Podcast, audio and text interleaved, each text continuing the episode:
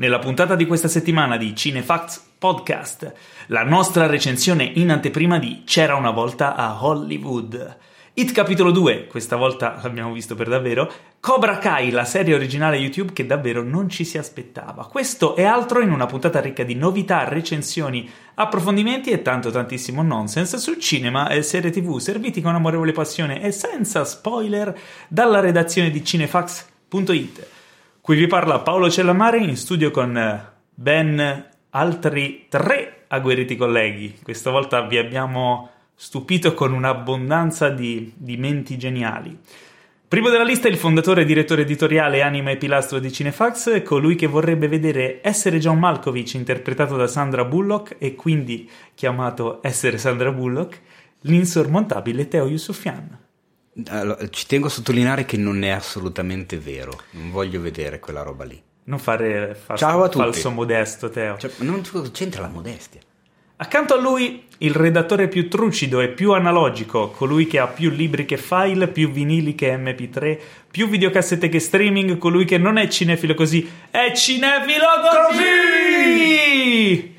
Con la barba del Monezza e la parlantina di Bovolo, il totalizzante Enrico Tribuzio. Buonasera a tutte e a tutti. Tra l'altro voglio precisare che io non ho VHS perché fino a sto livello Come non hai VHS? Ho Non- io le VHS. Sì, ho capito, ma tu abiti a Milano da quando sei nato, io no. Quindi Ah, ok. Che, cos'è- cosa- in che senso? Cosa vuol dire questa cosa? è che io ogni volta che faccio i traslochi non è che mi posso portare tutta a casa. Ah, ok, giustamente. No, sembrava che tipo Milano, la roccaforte delle delle VHS, no, perché altrove, sai, non esistevano. Ma, insomma, Ma andiamo avanti con le presentazioni. Ha studiato i genitali femminili delle iene in Tanzania e ha fatto la guida in Marocco ed Islanda. Il fotografo giramondo che tiene alto il nome di Laika e dell'Italia. Un artista videomaker che mette al centro delle proprie ricerche le parole corpo, identità ed emozioni, ma soprattutto un cinefilo docg, Pietro Baroni. Ciao, ciao a tutti. Ciao, in Pietro. effetti corpo dopo aver parlato la settimana scorsa di Valentina Nappi. È vero, tu sei sempre giusto. coinvolto in Corpo ed emozioni. Valentina Nappi, clitoridi giganti. Delle iene, esatto. Sì. Ma perché? E... Così. L'argomento interessa. esatto. Com'è, com'è andata questa settimana, ragazzi? Vi siete fatti un. Ci siamo fatti innanzitutto. ok, ottimo, iniziamo. La parola... Questa, volta siamo, non siamo mai stati in quattro. No, e questo è un, è un forza. Una gangbang. La parola d'ordine di questa Paolo puntata- Cellamare Eh, è Aspetta, stata- però gangbang c'è un malcapitato. Esatto, Io ero stato più tranquillo dicendo un foursome, cioè tutti con tutti. Ah, Sì, perché poi c'è anche questa diatriba da... Cioè, tipo... Allora, gangbang non può essere...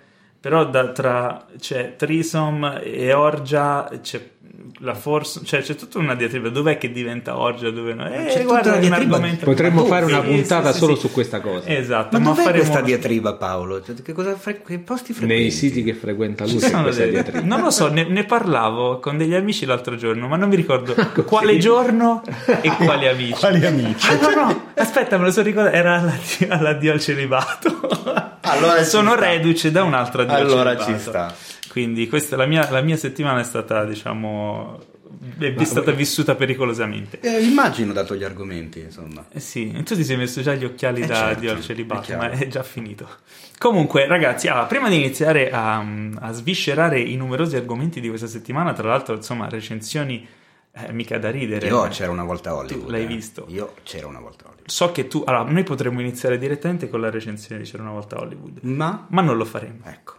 Prima è il momento di parlare un attimo del nostro sponsor, Infinity, il servizio streaming perfetto per i cinefili, a disposizione migliaia di film e serie tv da vedere su tutti i device e ogni settimana in regalo un film premiere in anteprima per 7 giorni. Questa settimana in premiere c'è Animali Fantastici i crimini di Grindelwald fino a giovedì 19, che lascerà poi spazio per la settimana successiva a The Mule, splendido film di e con Clint Eastwood.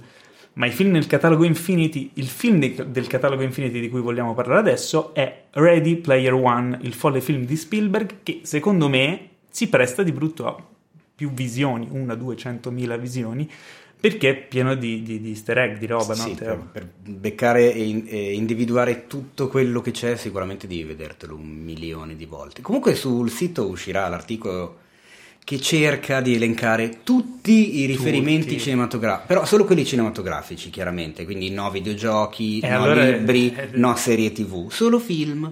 Eh, però eh, mazzo lo stesso. eh, Ma cioè, lo sai che nemmeno. Spielberg sapeva tutti i personaggi. Ma veramente? Sì, sì, in un'intervista lui lo dice, a un certo punto i grafici, i- Hanno gli artisti così hanno iniziato a inserirci tutta la roba di cui avevano licenze perché penso avessero acquisito tipo una lista di personaggi di robe infinite e lui ha detto, boh, fate voi.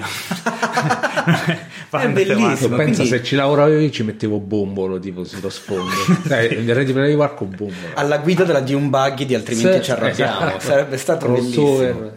Ok, quindi ci sarà un articolo su Cinefx a proposito di Ready Player One. Assolutamente. Con, mi sa, anche una sfida. Con tutte le reference. Con tutte le referenze, però potrebbe esserci anche qualcosa di più. Sì, poi chiaramente chiedo, un- chiedo l'aiuto da casa, nel senso va bene eh, che uno ci, ci prova a metterle insieme tutte le cose, però se voi leggete la lista e trovate, e anzi non trovate qualcosa che invece avete visto, siete ovviamente invitati a farlo sapere commentando l'articolo e l'articolo verrà aggiornato citando il simpatico eh, contributore che ha, scopato, ha, scopato, ha scoperto qualcosa che non c'era nella lista. E eh, Pietro, sei tu che inizi con le Iene, Valentina Napi e uno Beh, poi comunque c'è il film c'è, quindi basta mettere pausa e controllare, trovare, scovare. sì. Ma la cosa veramente figa è che Cinefax, noi di Cinefax vi regaliamo due mesi gratis di abbonamento a Infinity usando il codice sconto, quale sarà Cinefax. Eh, giustamente. Tutto maiuscolo, no, forse è indipendente. Che codice sconto vuoi che, che- che regali Cinefax se non Cinefax? Facile, così Ecco, non comunque potete dimenticarlo. Aggiungo una postilla, Ready Player One è attualmente in esclusiva su Infinity. quindi se lo volete Ah, C'è solo- vedere lo vedete c'è solo lì. C'è solo lì. Quindi due mesi gratis con il codice sconto Cinefax e ricordatevi che potete disdire quando volete, quindi cioè, mh, provate Infinity oggi stesso. Che aspettate a fare? Tra l'altro segnalo, se chi può interessare, il libro da cui è ispirato Ready Player One, che è veramente... Klein? Sì, di strepitoso. Cioè, Cioè, ispirato, è il libro. esatto, sì, sì, sì, sì, Il assolutamente. assolutamente. Ci Lessi il sono un libro... po' di cose diverse, tra l'altro, a quanto so, io non l'ho letto il libro. Sì, sì, le- lessi il libro, non ho visto il film. E Ne approfitterò con Infinity. Perfetto, io invece lessi il libro e il film Rin Tin Tin. Che Ma è il momenti. momento della domandona della settimana. Faceva troppo caldo, c'era bisogno di qualcosa di fresco, ragazzi. Sì, Sì, per quello te. che l'ho buttata lì. Grazie Teo. Ah, ma era... No, non l'ho capita. cioè, e arriva tra un No, po'. ah, Lessi... Eh, vedi? Ora l'hai capita? Sì, adesso l'ho capita da solo. E... Era meglio non averla Preferivi capita. prima. Va bene, grazie. Ci vediamo. Allora, domandona della settimana che come al solito sono due. E ehm, allora, qui c'è da fare una, una piccola, da aprire una parentesi. Allora, quando abbiamo scelto le domandone, io avevo già scritto la presentazione di Teo di questa settimana, quindi questa è una coincidenza. Ma non è vero. Te lo giuro. Ma fi, ma non ci crederò mai. Come no? Ma non è vero sta cosa. È vero, eh, lui l'ha visto. Io non ho mica. Ma veramente? Eh sì, perché lo- sembra una cosa. Teo è stupefatto. Cioè, tipo, vedo- Assolutamente. nonostante abbia gli occhiali da sole, tipo. Ma io pensavo face. l'avessi fatto apposta. No, no, no, l'avevo già scritta. La domanda, la prima che abbiamo scelto, tra l'altro, che ci fa Giuseppe Falbo, ehm, è: se aveste un portale come quello di essere John Malkovich, chi vorreste essere? Ovviamente, Teo non c'è bisogno che rispondi perché sappiamo che è Sandra Bullock. Ma non è vero, assolutamente. Madonna, che schiama, mi hai fatto venire i brividi. ah, tu... no, però aspetta, attenzione. Potresti suicidarti. No, potrebbe essere una cosa ottima perché sarebbe l'unico modo in cui non la vedrei. Perché A meno che non passo Eh. davanti a uno specchio. Cioè, non avrei proprio il, il rischio di vederla. Tra l'altro, Perché di solito io. adesso la vedi, cioè sei Eh sì, amico, la incontri per strada, Eh certo, come no. lunga. Eh, un poi- sacco di volte, Carrefour, sai proprio... A lei più da Carrefour, sì. Sì, assolutamente. non è da Lidl. No, lei è ancora più sotto, è, è da- la, la- la copia del Lidl. Eurospin. Ma no, non lo MD. so, qualcosa di più peggio. MD. MD ma in un altro senso. Vabbè, Allora, usciamo Enrico, da questo Enrico, tu chi vorresti essere? Io Gio D'Amato tutta la vita. Ma Giuseppe Amato è un regista. Eh, però. cioè, è anche morto, tra l'altro. Quindi... eh, però- Da- però- no, Aristide Massaccesi. Ariste, il mitico Ariste di Massaccesi. Eh, hai visto che mi hai apprezzato la ti mia ho cultura? apprezzato. Per una volta nella vita ti ho apprezzato. Ma perché è quello che si avvicina di più proprio alla mia filosofia di vita, cioè fare tanta monnezza e nel mezzo Qualcosa di- buttarci qualcosa di geniale In America che non dicono- verrebbe in mente a nessuno. In America dicono tirare la merda sul muro e sperare che si attacchi. Ma ah, È bellissima questa espressione. È non più da. Francia. Throwing shit at the wall. è più Eh, no, un'espressione sticks. francese, però. Questa. Eh, com'è in francese la mia? Niente, La non hai mer. capito. Eh, ok, quindi Pietro, Ma io penso James Franco.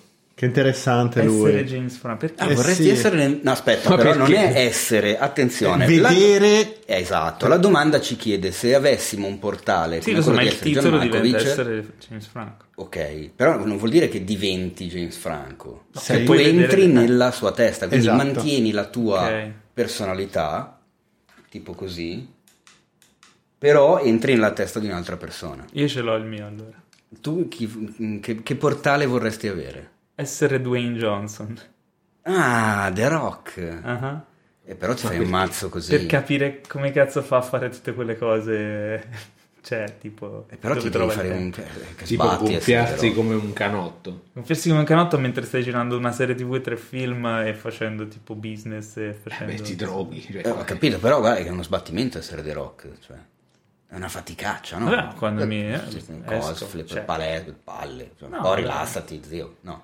Vabbè, allora cosa? Co- cosa chi? Cioè, allora Sandra cosa Bullock. chi? Allora, ma siamo- perché ancora? Ma basta questa Sandra Bullock. Ma possiamo smettere di parlare Vabbè, di Sandra allora passiamo alla prossima puntata? Io vorrei alla essere prossima Renzi. domanda. Debull- Essere debullochizziamo Essere Renzi. la, la Essere puntata. Capire Renzi che la minchia c'ha quella testa di merda. Intanto non ho capito che, cosa è successo, intanto ma forse è un te- bene. Perché ti distrai? Intanto vorrei dire a chi ci ascolta nel podcast che non lo sa che siamo in diretta su Instagram, quindi coloro che ci stanno vedendo su Instagram sentono il podcast in anteprima. E soprattutto Esatto. sanno che... E soprattutto non capiscono un cazzo perché è senza microfono. Ma no, vabbè, perché non, non Si è che siamo intubati così, sentono lo dal vivo. Quindi voi che Turbati così. ascoltate, a differenza di quelli che ci stanno guardando in live, non sapete che sto registrando in canottiera e questo mi fa molto piacere. Volevo omaggiare un È po', molto sexy, un Paolo. po' Nicolas Sembra mio nonno quando andava a fare le cozze sugli scogli. Vabbè, ma andiamo avanti. La seconda domanda ce la fa Andrea Tonello.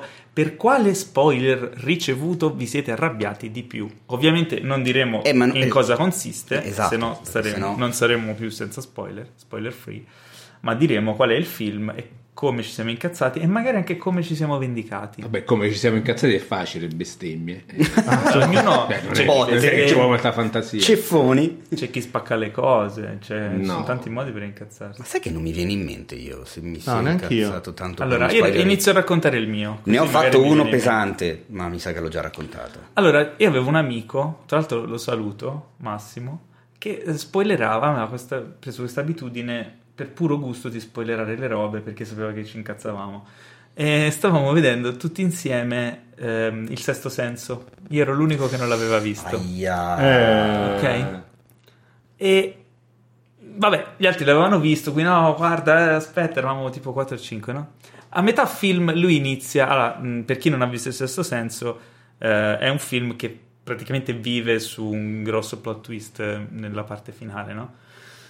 Lui inizia a darmi degli indizi a metà. Eh, vabbè, ma non è... Ma no, ma che maledetto. Cioè, a metà film, eh, visto che cioè, i primi indizi io non lo cagavo, poi a un certo punto mi ha sparato due o tre indizi che era tipo palese, ho capito dove andava il film e mi sono incazzato. Ma una gomitata sul Però, muso? aspe- no, e lì, e lì ho avuto lo switch. Questo è un consiglio che offro gratuitamente a tutti. Ho, capito Il plot che twist l'hai avuto aveva- tu. in- ah, incazzarsi non, aveva, non avrebbe avuto alcun effetto su di lui. E cosa ho fatto? Sono stato zitto e da lì in poi ho iniziato tipo a trattarlo malissimo costantemente sempre. Cioè, Ma nella vita in generale? nella vita, Ah, nella vita. così? Cioè, sì, Ma lui ha proprio- capito che era dovuto allo spoiler o no?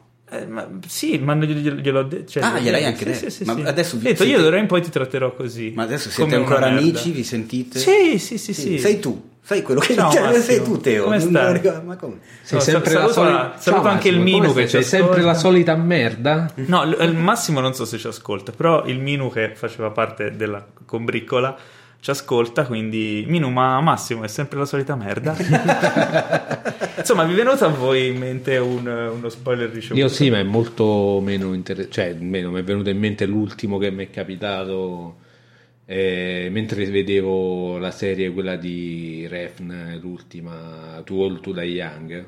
Ah, quindi tu guardi Che- serie comunque. Qual- un poche quelle che mi interessano Ok, o quelle va. che sono costretto a vedere. Ok. Ma questa è un'altra storia. Che io ti consiglio dopo una serie. Vai avanti. Eh, praticamente c'era questa scena bellissima di Too Old to Die Young che volevo rivedere. Ho detto, cazzo, che bella! Sono andato a cercare su YouTube, l'ho vista. E tra i video correlati c'era un video di una puntata dopo in cui nel titolo c'era uno spoiler. No. Ma grosso, tipo muore questa persona.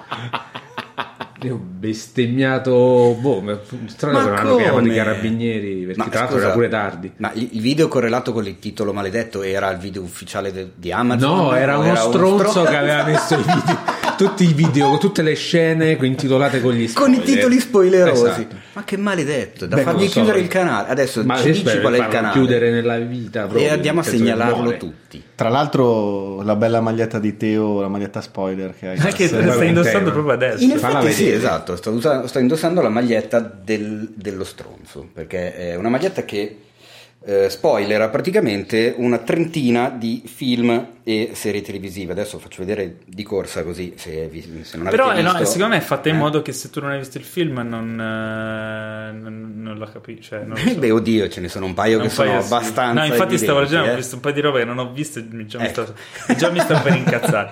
Allora, niente, quindi tu Pietro? Ma no, in realtà ehm, mi vengono in mente adesso più che spoiler che mm, mi sono stati dati è quando guardo le serie TV che c'è, passi da una puntata all'altra e c'è il riassuntino della puntata eh, che stai per vedere in tre eh, righe. vabbè, però lì se lo vai a leggere tua. Eh, ma a volte te lo, te lo- è impossibile non leggerlo. Eh Cioè, sì, ce l'hai proprio lì davanti. Le descrizioni di. Netflix Esatto. sono proprio da bruciare vivi. Assolutamente, ti spiega tutta la puntata in tre Ma così righe. proprio in pubblica piazza proprio. Esatto. Nemici del popolo, fucilati nella piazza rossa. Ma io evito di leggerli e basta. cioè- Anche io evito di leggere. Anche sì, però spesso non- no, ma so perché stanno là grossi, scritti Esatto, grossi e l'occhio ti cade. Gra- grazie che sei con me in questo, in questo dolore. Ma perché non morite? Vabbè, io, a me non, capita. Comunque, tra l'altro, per la... A te Teo cosa hanno Voi- spoilerato? Eh, stavo- ci stavo pensando e non mi ricordo uno spoiler ricevuto, ma io non è che mi, mi- nel senso, soprattutto ultimamente non è, sono diventato abbastanza impermeabile. Non ne dovendo soffri. Parlare del film ancora prima che venga girato, quando poi il film esce al cinema ormai so praticamente tutto, quindi non è che... Eh, no, sono stato autore io al contrario, ma credo di averla già raccontata anche sta cosa nel podcast, quella famosa Ah, sui sì, soliti sì, sì, sospetti. Però ero giovane, eh? ero un Quella è ragazzetto. una, è una macchia sulla tua Ma è stato anima. voluto? Ma è stato vo- volutissimo, Ah, volutissimo. sì, assolutamente. Ero andato a vedere Un atto Soliti sospetti con, la- con i miei amici di, di- di- del- insomma, di zona con i quali giocavo a basket. So che fa ridere, ma ha giocato a basket. Giocavi a basket con gli amici. Eh, Che facevi esatto. il Abbiamo giocato anche Ah, insieme. ah, ah, ah, ah, ah, vabbè. Vabbè, dicevi, Eh, giocando a basket con gli amici sei cresciuto? Beh, sono andati a vedere i Poco, ogni sospetti minuto. e all'uscita del cinema per fare gli stronzi c'era la coda di gente perché era il momento proprio Clou? dove, No. dove il, il cinema, il, il film aveva avuto un successo della Madonna. A Milano in centro c'era la coda, mi ricordo ancora anche quale era il cinema e mm, insomma all'uscita del cinema alla coda abbiamo fatto gli stronzi dicendo la cosa importante dei soliti sospetti. E un paio d- dalla coda ci hanno inseguito e siamo scappati via in metropolitana correndo come delle lepri. E potrei approfittare dell'occasione per chiedere scusa a coloro che erano in coda quel giorno ma non lo farò. Ma come?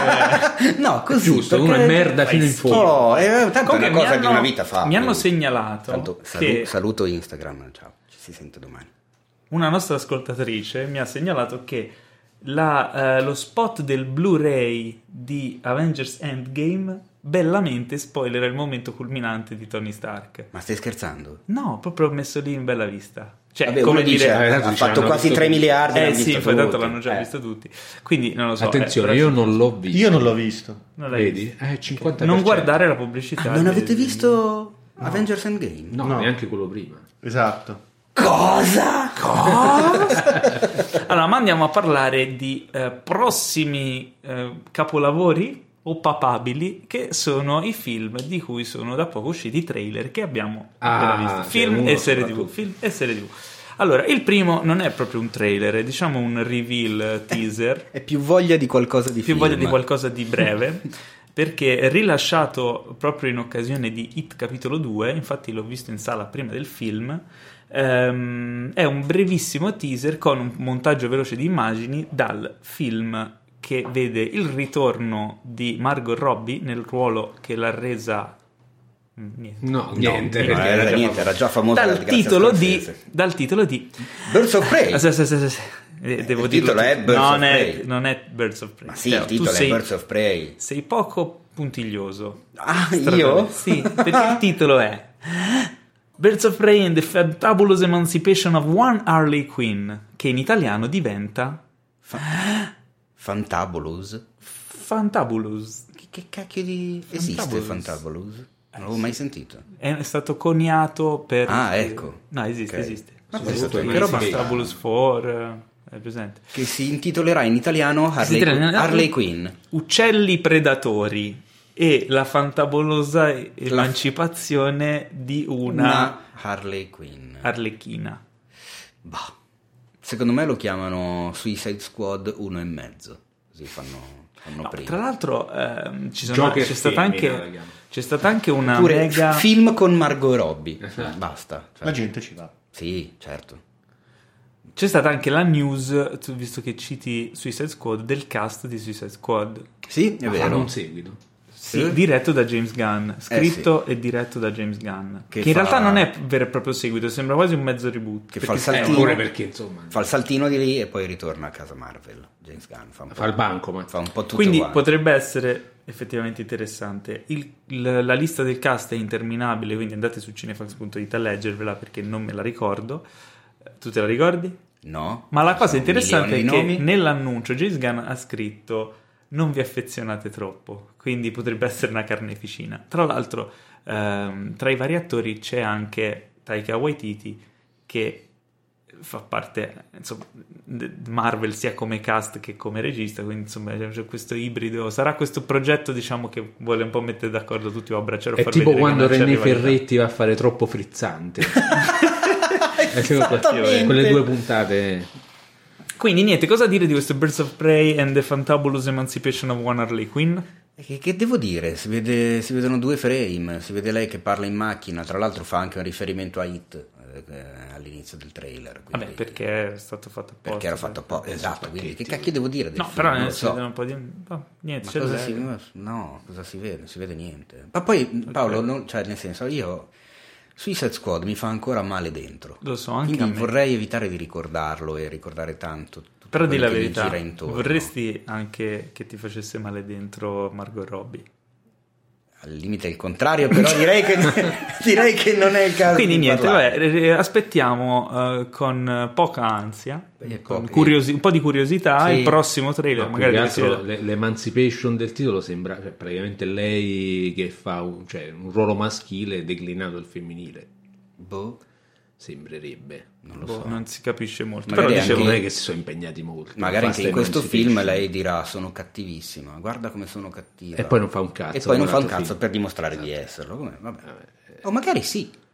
Pietro, tu hai qualcosa da dire su Birds of Prey Fantabulous Lo- lo Emancipation vedo of One Harley Quinn? perplesso. Abbastanza perplesso. Passerei al prossimo. Passeremo al prossimo. Quindi, da un titolo eh, abbastanza corposo come Birds of Prey and the Fantabulous Emancipation of One Harley Quinn, andiamo a Sea. Che comunque secondo me è un omaggio a Lina Vermüller, ai, suoi, ai titoli dei suoi. Ah, dici che a un certo punto c'è fuori Giannini Esatto. che gli dice Beh, potrebbe la Melato. In realtà Harley Quinn puttana è Mariangela Melato. Ma dici Esatto. che non è più che altro una citazione a, dottor Stranamore o fumettistica. come ho smesso di preoccuparmi o come ho imparato a smettere di preoccuparmi a E amare, amare la la bomba. bomba. Ma non lo so. Anche darsi, potrebbe essere. potrebbe. Però l'altro trailer di cui vogliamo parlare è eh, frutto di una news un po' più ampia che riguarda Apple TV Plus, cioè la nuova qui- streaming war. Ne parleremo poi nella sezione news, ma al mega annuncio di Apple TV Plus è stato proiettato, mandato insomma il trailer durante la conferenza di questo serie TV eh, speciale, insomma, mm, non so se breve, non, so- non si sa neanche quanti, epi- non so se si sa già quanti episodi sia, comunque una serie con Jason Momoa, si sa? Sono 10 episodi, 10 da episodi. 15 milioni di dollari l'uno. Ah, ok, beh, insomma, mica male. Eh, sì, eh, ne avevamo parlato già qualche giorno fa, ma non Sì. erano ancora state, diciamo, mostrate immagini. No? Eh, Adesso sì, adesso adesso sì. Adesso sì. Sì. Sapevo che Eh, l'avresti Mondo colta. del futuro, in cui la gente non ci vede più e mm, nasce un bambino che ci vede. Nascono due gemelle che ci Due vedono. che ci e la domanda nasce immediatamente spontanea. Come fanno tutti quelli che non ci vedono più a capire che queste due gemelle nascono e ci vedono? Che Vabbè, che qui, questo lo, lo chiederei a Pietro perché lui è l'esperto di biologia. Giustamente. So cazzi tuoi. Eh, esatto, in effetti sì, beh, probabilmente si saranno accorti che Boh, magari, magari, sì, riescono a camminare senza magari gli passi mettere le mani mano- davanti. Magari gli passi una mano davanti. Camminano senza e ti bastone. prende- Ti prende la mano, non lo Ma so. tu come cioè, fai a sapere dove la faccia? La tocchi, no? C'è la faccia, il bambino ti prende la mano, non lo so. O magari Ma credo che lo faranno vedere. Devi aspettare serie. che parlino per capire che queste ci vedono.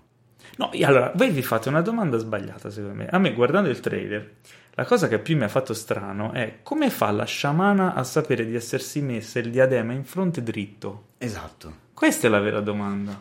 Io sento puzza di capolavoro. eh. E, e- e come fanno a essere tatuati? Cioè, perché Sono Momoa tatuati. è tatuato? E poi tatuato storto o dritto? no, è tatuato dritto. È, No, è è impossibile. Ragazzi, questo Sento puzza di capolavoro. capolavoro. Non lo so. E poi perché? Mi Come sembra una di quelle. cioè, no, Ci vabbè, sono numerose serie post-apocalittiche che sono state completamente cancellate dalla, dalla, Dalla memoria dalla memoria collettiva. collettiva. tipo Revolution, la ricordate? No, Eh, senti, appunto. appunto. e altre.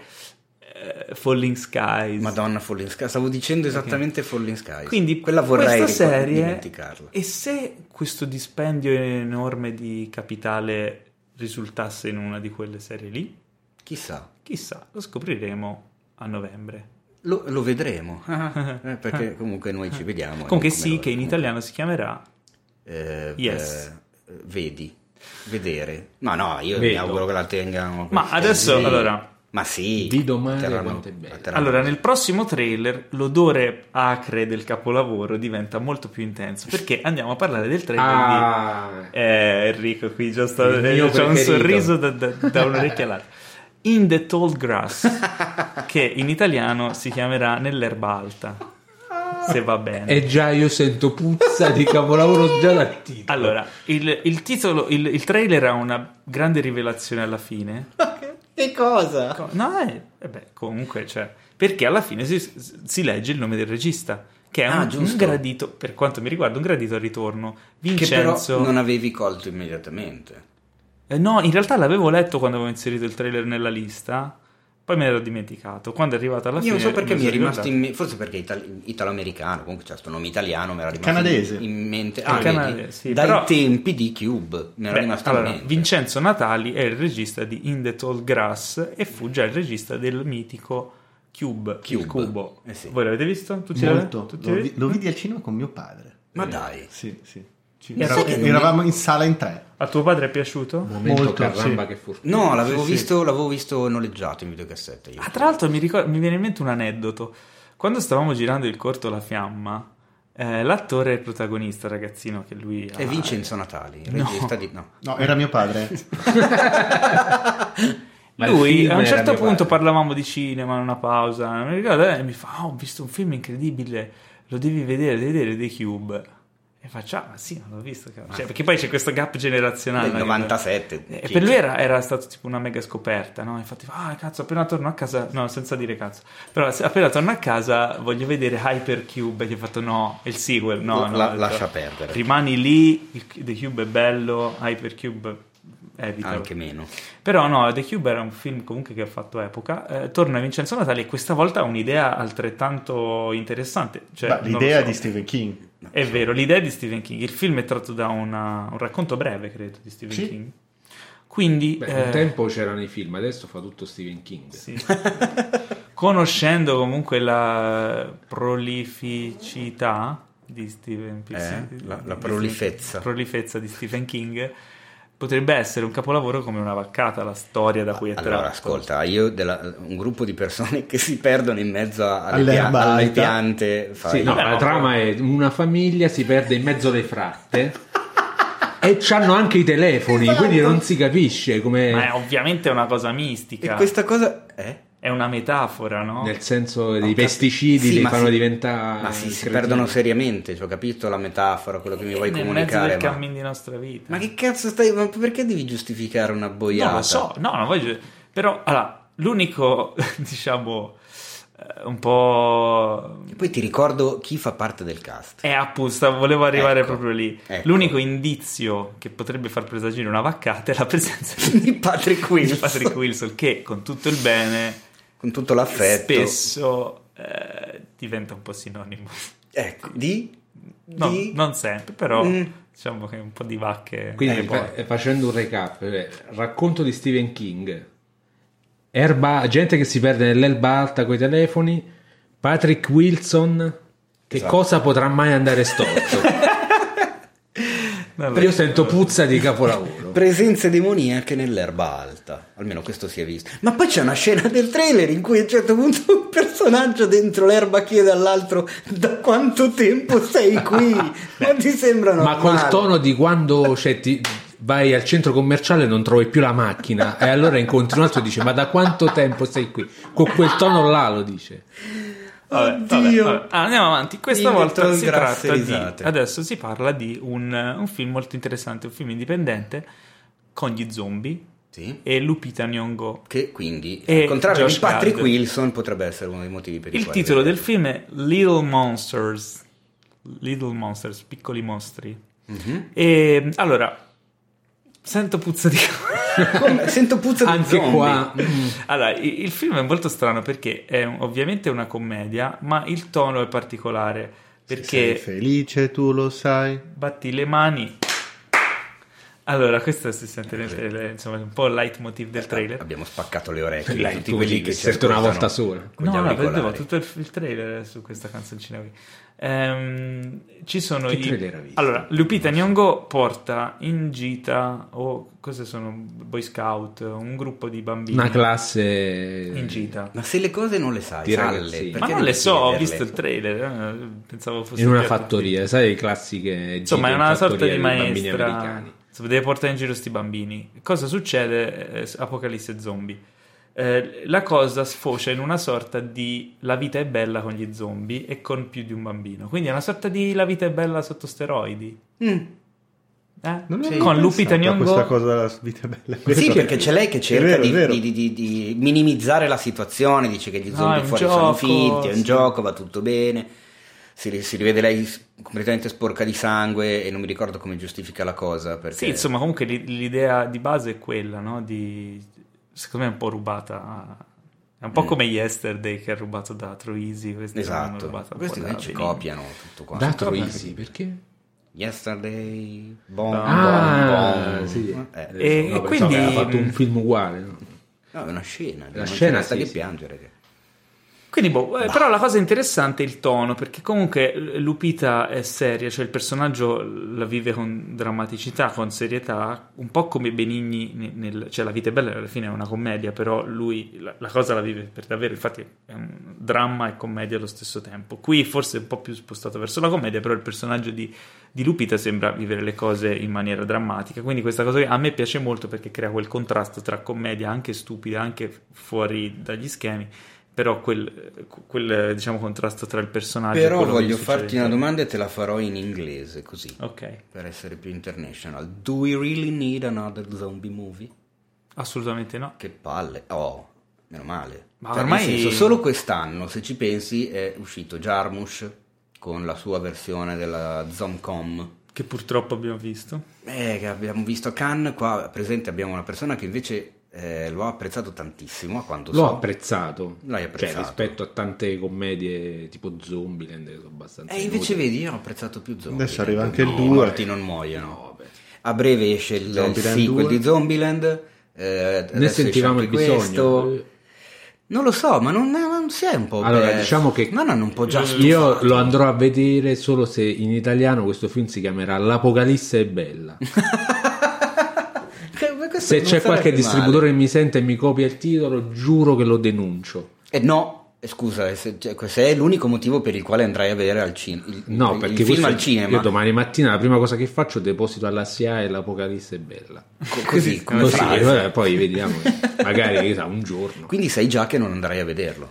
Eh, Eh, Perché non si intitolerà mai così, perché se Che lo fanno... rompicoglioni, eh, eh, lo vedi, eh, non va bene questa cosa. Vabbè. Cosa allora, passiamo eh, dei rumori sono strani. degli assestamenti. Allora, passiamo avanti. Il prossimo trailer di cui vogliamo parlare è qui la puzza di capolavoro diventa veramente insostenibile perché si tratta di Midway. Oddio! Ah, Midway, il sequel non non autorizzato di, Di Pearl Qua non è Harbor. puzza, questo è il capolavoro annunciato.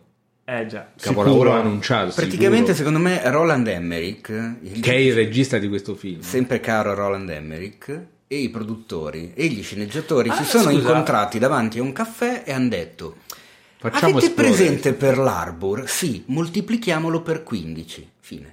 Questo è Midway.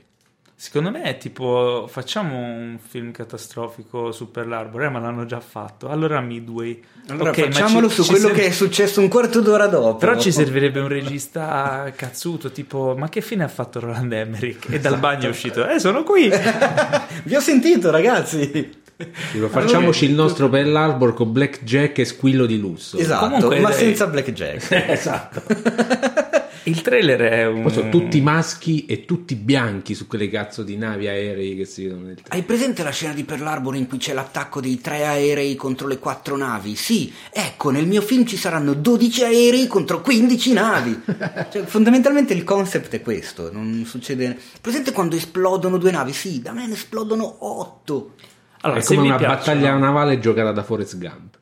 Eh, Questa è un bel- una bella immagine. Comunque, se per caso vi piacciono aerei che si schiantano, torrette, cannoni, navi, esplosioni e... Gente che fa missioni suicide qua. con Roland. Emmerich. Roland Emmerich. Se siete fan di Tom Roland Emmerich, insomma, starete già, Proiettili a profusione. starete già inalando questo E capolavoro. soprattutto Donald Trump, vi piacerà un casino questo film? Il prossimo film invece vede il ritorno gradito, sì o no, di Emilia Clarke. Ah, Ah. qua sì che sento puzza di capolavoro. Puzza di capolavoro ovunque. sì, sì, qua puzza di capolavoro e di vanzina. Ah sì, questo 2019 si aspetta uno dei Last migliori anni del cinema. Last Christmas I gave you my heart. Featuring- But the very next day You you, said. Dracaris. No. Potrebbero Ma tu farlo. ci scherzi, perché a un certo punto, cioè, c'è da- nel trailer c'è davvero Last Christmas di George Michael. Sì, ma tutto il film ha le musiche degli UM. Sì, ma quella là in particolare, che come parte fa subito cinepanettone. Quella parte In Christmas effetti con panoramiche e droni su New York. E, cioè, io a un certo punto mi aspetto, cazzo, mo qua esce Boldi. esce Christian De Sica. Christian De Sica e dice a Dracaris e fammi una pompa. C'è sta- e ci stava bene, se fosse capitato così, ci stava bene perché il Benissimo. tono è quello là. Il Cioè, trailer- come parte Last Christmas? Il trailer è molto lungo, praticamente racconta tutto. È troppo lungo. Eh, È il riassunto del film. Emilia che ha avuto un passato, diciamo, sofferto, malattie, eccetera, che sembra quasi una cosa un po' auto- autobiografica. Non so se sapete la storia che lei ha avuto due interventi al cervello du- durante, diciamo, la pausa tra una stagione e l'altra di Game of Thrones, quindi ha rischiato la vita. Perché non riusciva a sopportare la sceneggiatura della stagione. Esatto. No, perché era tra la prima e la seconda, tra la seconda e la terza. Ah, allora no, ancora, no, erano ancora buone le Ma sceneggiature. la terza già. mm. Eh, quindi insomma ma- magari lei ha vissuto anche insomma, questa parte in maniera particolare però insomma fondamentalmente è una, è una rom-com Sì. una commedia romantica nel genere potrebbe essere interessante come no o come sì o come no ma O lo come- sapremo quando Enrico farà la Se recensione posso dire... Adesso ti Che, cazzo è? Ah, hai detto tu che hai sentito Ma mandatemi in un capolavoro. gulag piuttosto. Però se Pietro, può- Anche se, vabbè, Pietro ti offri? io puzza di capolavoro. già la Portane, sento. dai. ok vai Andiamo Pietro insieme io e Pietro. io- bellissimo se- se- se e posso- verremo qua e ne parleremo. Se posso aggiungere eh, una delle cose che, che ormai... Io farei la doppietta Last Christmas e In the Tall Grass. No, vabbè, non, non ce la posso- le mie coronarie non ce la potrebbero fare. Però sarebbe interessante come esperimento. eh. Ma no, in realtà dovremmo Vi vedere- fate la double feature come tipo Grindhouse al pomeriggio, poi andate a cena e dopo cena col mappazzone sullo stomaco andate a vedere Midway. Ah, tripletta proprio. la giornata morte. dell'anno. No, io volevo aggiungere una cosa su Last Christmas La canzone me- o il film? No, il film. Secondo me in questo film Emilia Clarke è figa. Basta. Perché nelle altre cose no. Ma, un po'... mm. Ma invece qua capelli, trucco, l'hanno tirata su un po'... Non so, mi è sembrata... Sai che io non so perché, ma in questo podcast sembro un maniaco. Ma forse perché lo Ogni sai. tanto mi risento nelle Non puntate. solo in questo podcast. E dico spesso degli... faccio spesso apprezzamenti sul... Eh, non è questo il periodo per farli, purtroppo. No, eh? Non è questo il periodo per farli, purtroppo. Perché è finita verrai- l'estate, Verrai fucilato. No, un po' rischioso fare, fare questi Allora, il prossimo trailer, che forse questo davvero puzza di capolavoro Serio? ce l'ha, Oh, questa volta eh, è The Painted Bird, film diretto dal, ceco, eh, dal regista ceco Václav Maroul. Che non è quello di Ma- sì. esatto. Come cazzo ha fatto a, di- a dirigere? Cioè, aveva l'assistente. Basta queste battute per cortesia. Mi piace il sospiro di Paolo. con un mega cast perché eh, abbiamo nel cast Stellan Skarsgård, Harvey Keitel, Barry Pepper, Udo Kier eh, e altri Eh, attori ciechi Barry. Pepper che comunque fa ridere nel trailer perché Barry Pepper nell'unica immagine del trailer in cui lo si vede che è quella dove compare il suo nome ha la stessa identica espressione la stessa identica eh, postura che ha in Salvate il soldato Ryan cioè lì col fucile Esatto. puntato in faccia che, che mira ormai lui Barry Pepper è quella roba lì posso dire che a me il trailer mi ha appassionato infinitamente tanto Eh, perché c'è una... ah, il film è in bianco e nero con una fotografia della Madonna quindi mi aspettavo che tu No, ma Dai. al di là della fotografia, della composizione delle immagini e tutto, ci sono delle immagini Molto eh, forti. Tra il visionario e l'onirico che non si capisce Mhm. se siano simbolico, se siano effettivamente cose che accadono, se accadono solo però da come è montato il trailer sembra anche che abbia una forte componente narrativa quindi non Sì. che sia un film estremamente cioè magari ha dei momenti estremamente onirici però ha una storia Ma mi ha colpito veramente un botto. Sarà anche perché dopo esserci fatti la, scop- la scorpacciata di odori di capolavori di, che- di cui abbiamo appena parlato, poi è arrivata sta roba qua e... eh. eh, Cioè, insomma, è un po' come mangiare due settimane di fila al McDonald's, poi vai in qualunque ristorante e dici, eh, ma che buono questo ristorante, ma magari è un ristorante normale. Il film, la storia del film è, è la storia di un ragazzino ebreo che cerca rifugio durante la seconda guerra mondiale nell'est Europa e incontra vari personaggi. Quindi, boh, sembra super Però detta così è Ah, una eh, cosa. vi- vi- vedete il trailer, vedete il trailer. Fatevi un favore. Fatevi un favore, The Painted Bird, l'uccello dipinto.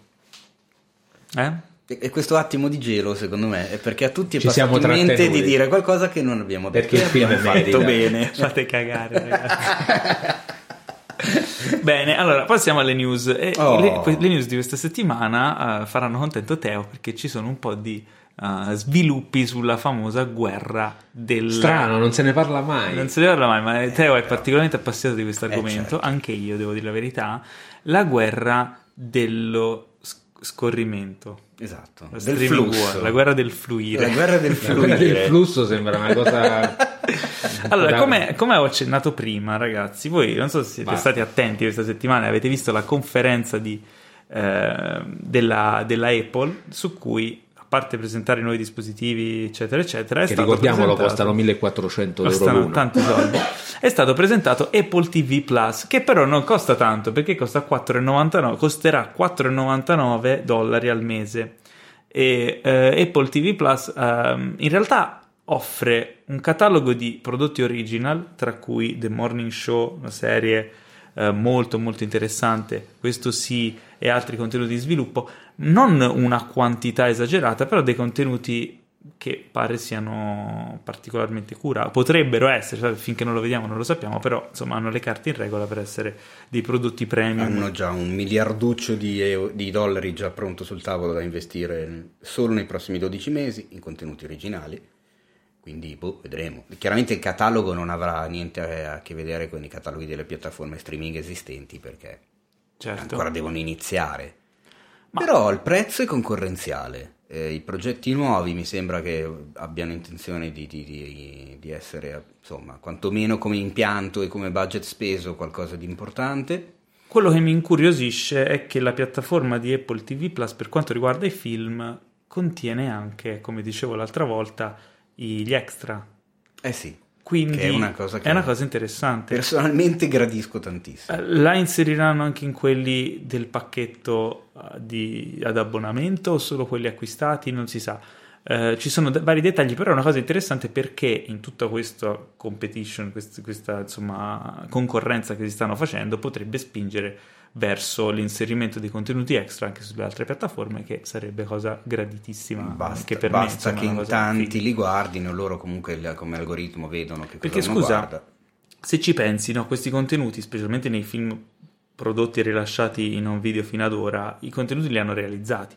Quindi nel momento in cui dovesse morire il formato fisico o diventare talmente esiguo come diffusione da essere insomma poco diffuso, ehm, questi contenuti andrebbero a sparire o a morire o a non essere reperibili, quindi ha senso cioè, inserirli anche nelle piattaforme sp- streaming. Certo, anche perché sennò io che cacchio di Cinefx racconto se mi togli Eh, gli extra. dei- Che poi ci hanno provato un pochino con Netflix eh, qualcosa su ehm, con Stranger Things che hanno fatto qualcosina Ma Sì, quello, vero, era, vero, quello era uno- quello era però uno special girato apposta che andava in coda alle puntate. Era Do- carino. dopo però. la seconda stagione Era credo. sì, esatto, era una roba però dedicata apposta, non era effettivamente, cioè io per extra intendo quelli appunto classici che trovi nel Blu-ray. Banalmente a me eh, farebbe molto piacere, ma perché sono uno che, che- che lo fa, che lo guarda e non so adesso quanti di voi, ad esempio voi tre che, che- siete qui e quanti ci stanno ascoltando, ma io sono uno di quelli che dei film che ho a casa, che ho visto e rivisto in Blu-ray, quasi tutti eh, me li sono rivisti con il commento audio del regista, del produttore, dell'attore. Eh, perché è una cosa che è un amo tantissimo fare. È un argomento interessante. E Io non tipo, c'è in streaming questa roba. Io non l'ho mai visto perché, cioè, tipo, lo vorrei, ma non mi sto a rivedere tutto il film per ascoltare. Ma invece è una figata. Perché devo vedere anche il film, cioè, me, me lo ascolterei Sì. come podcast, me lo ascolterei un'altra però vedere tutto il film un'altra volta. per- Non ho mai Ma è, di- avuto. è diverso eh, perché tanto ti concentri su quello che ti stanno No, raccontando. no, lo e so. il film Però il film corre. dura due ore, capito? Non- Io non, non mi è mai capitato di vederli, non Io mi sono mai. Penso che ho alcuni affacciato. film comprati in Blu-ray che non ho ancora rivisto come film, diciamo, pulito, ma ho rivisto solo con il commento Ah, perché l'avevi già on, visto. Perché l'avevo già visto, sì. Mm. A me era capitato anni fa quando hanno fatto uscire il, eh, il primo cofanetto del Signore degli Anelli eh, in DVD, quello super esteso, quello Sì. super figo. eh. Mi sembra Le Due Torri, che mi era piaciuto talmente tanto il film, mi ero visto tutta la versione tipo durava tre ore e passa. Finito il film l'ho rimesso da capo col commento di Eh, Peter. Jackson. Ma eh, non mi è volte. pesato per niente, è vedi? mezza giornata così a vedere lo stesso film eh, Impegnativo. Col Allora, commento. No, invece è figa sta cosa. Secondo me è una delle cose da recuperare nello streaming. Non so, ripeto, quanto mercato abbia, quanto interesse ci sia, quanti sono Beh, i se folli non altro che lo quelli, fanno quelli già me. realizzati per i film passati andrebbero Eh, aggiunti. sono lì. Comunque, Io vorrei vedermi poi il eh, commento, il film col commento del regista di The Tall Grass dopo. certo. che ti racconta tutti i particolari sull'erba. Se c'è me lo vedo. Un altro capitolo della nostra guerra dei flussi riguarda Peacock. Teo, cos'è Peacock? Cos'è Peacock? Non sai cos'è Peacock? È una parolaccia in inglese. Peacock vuol dire pavone. No, vuol dire pavone. Esatto. ok. Quale famosa compagnia ha come logo un pavone? La CBS. NBC. La NBC. NBC Universal lancia la- il loro servizio di streaming che si chiamerà Peacock.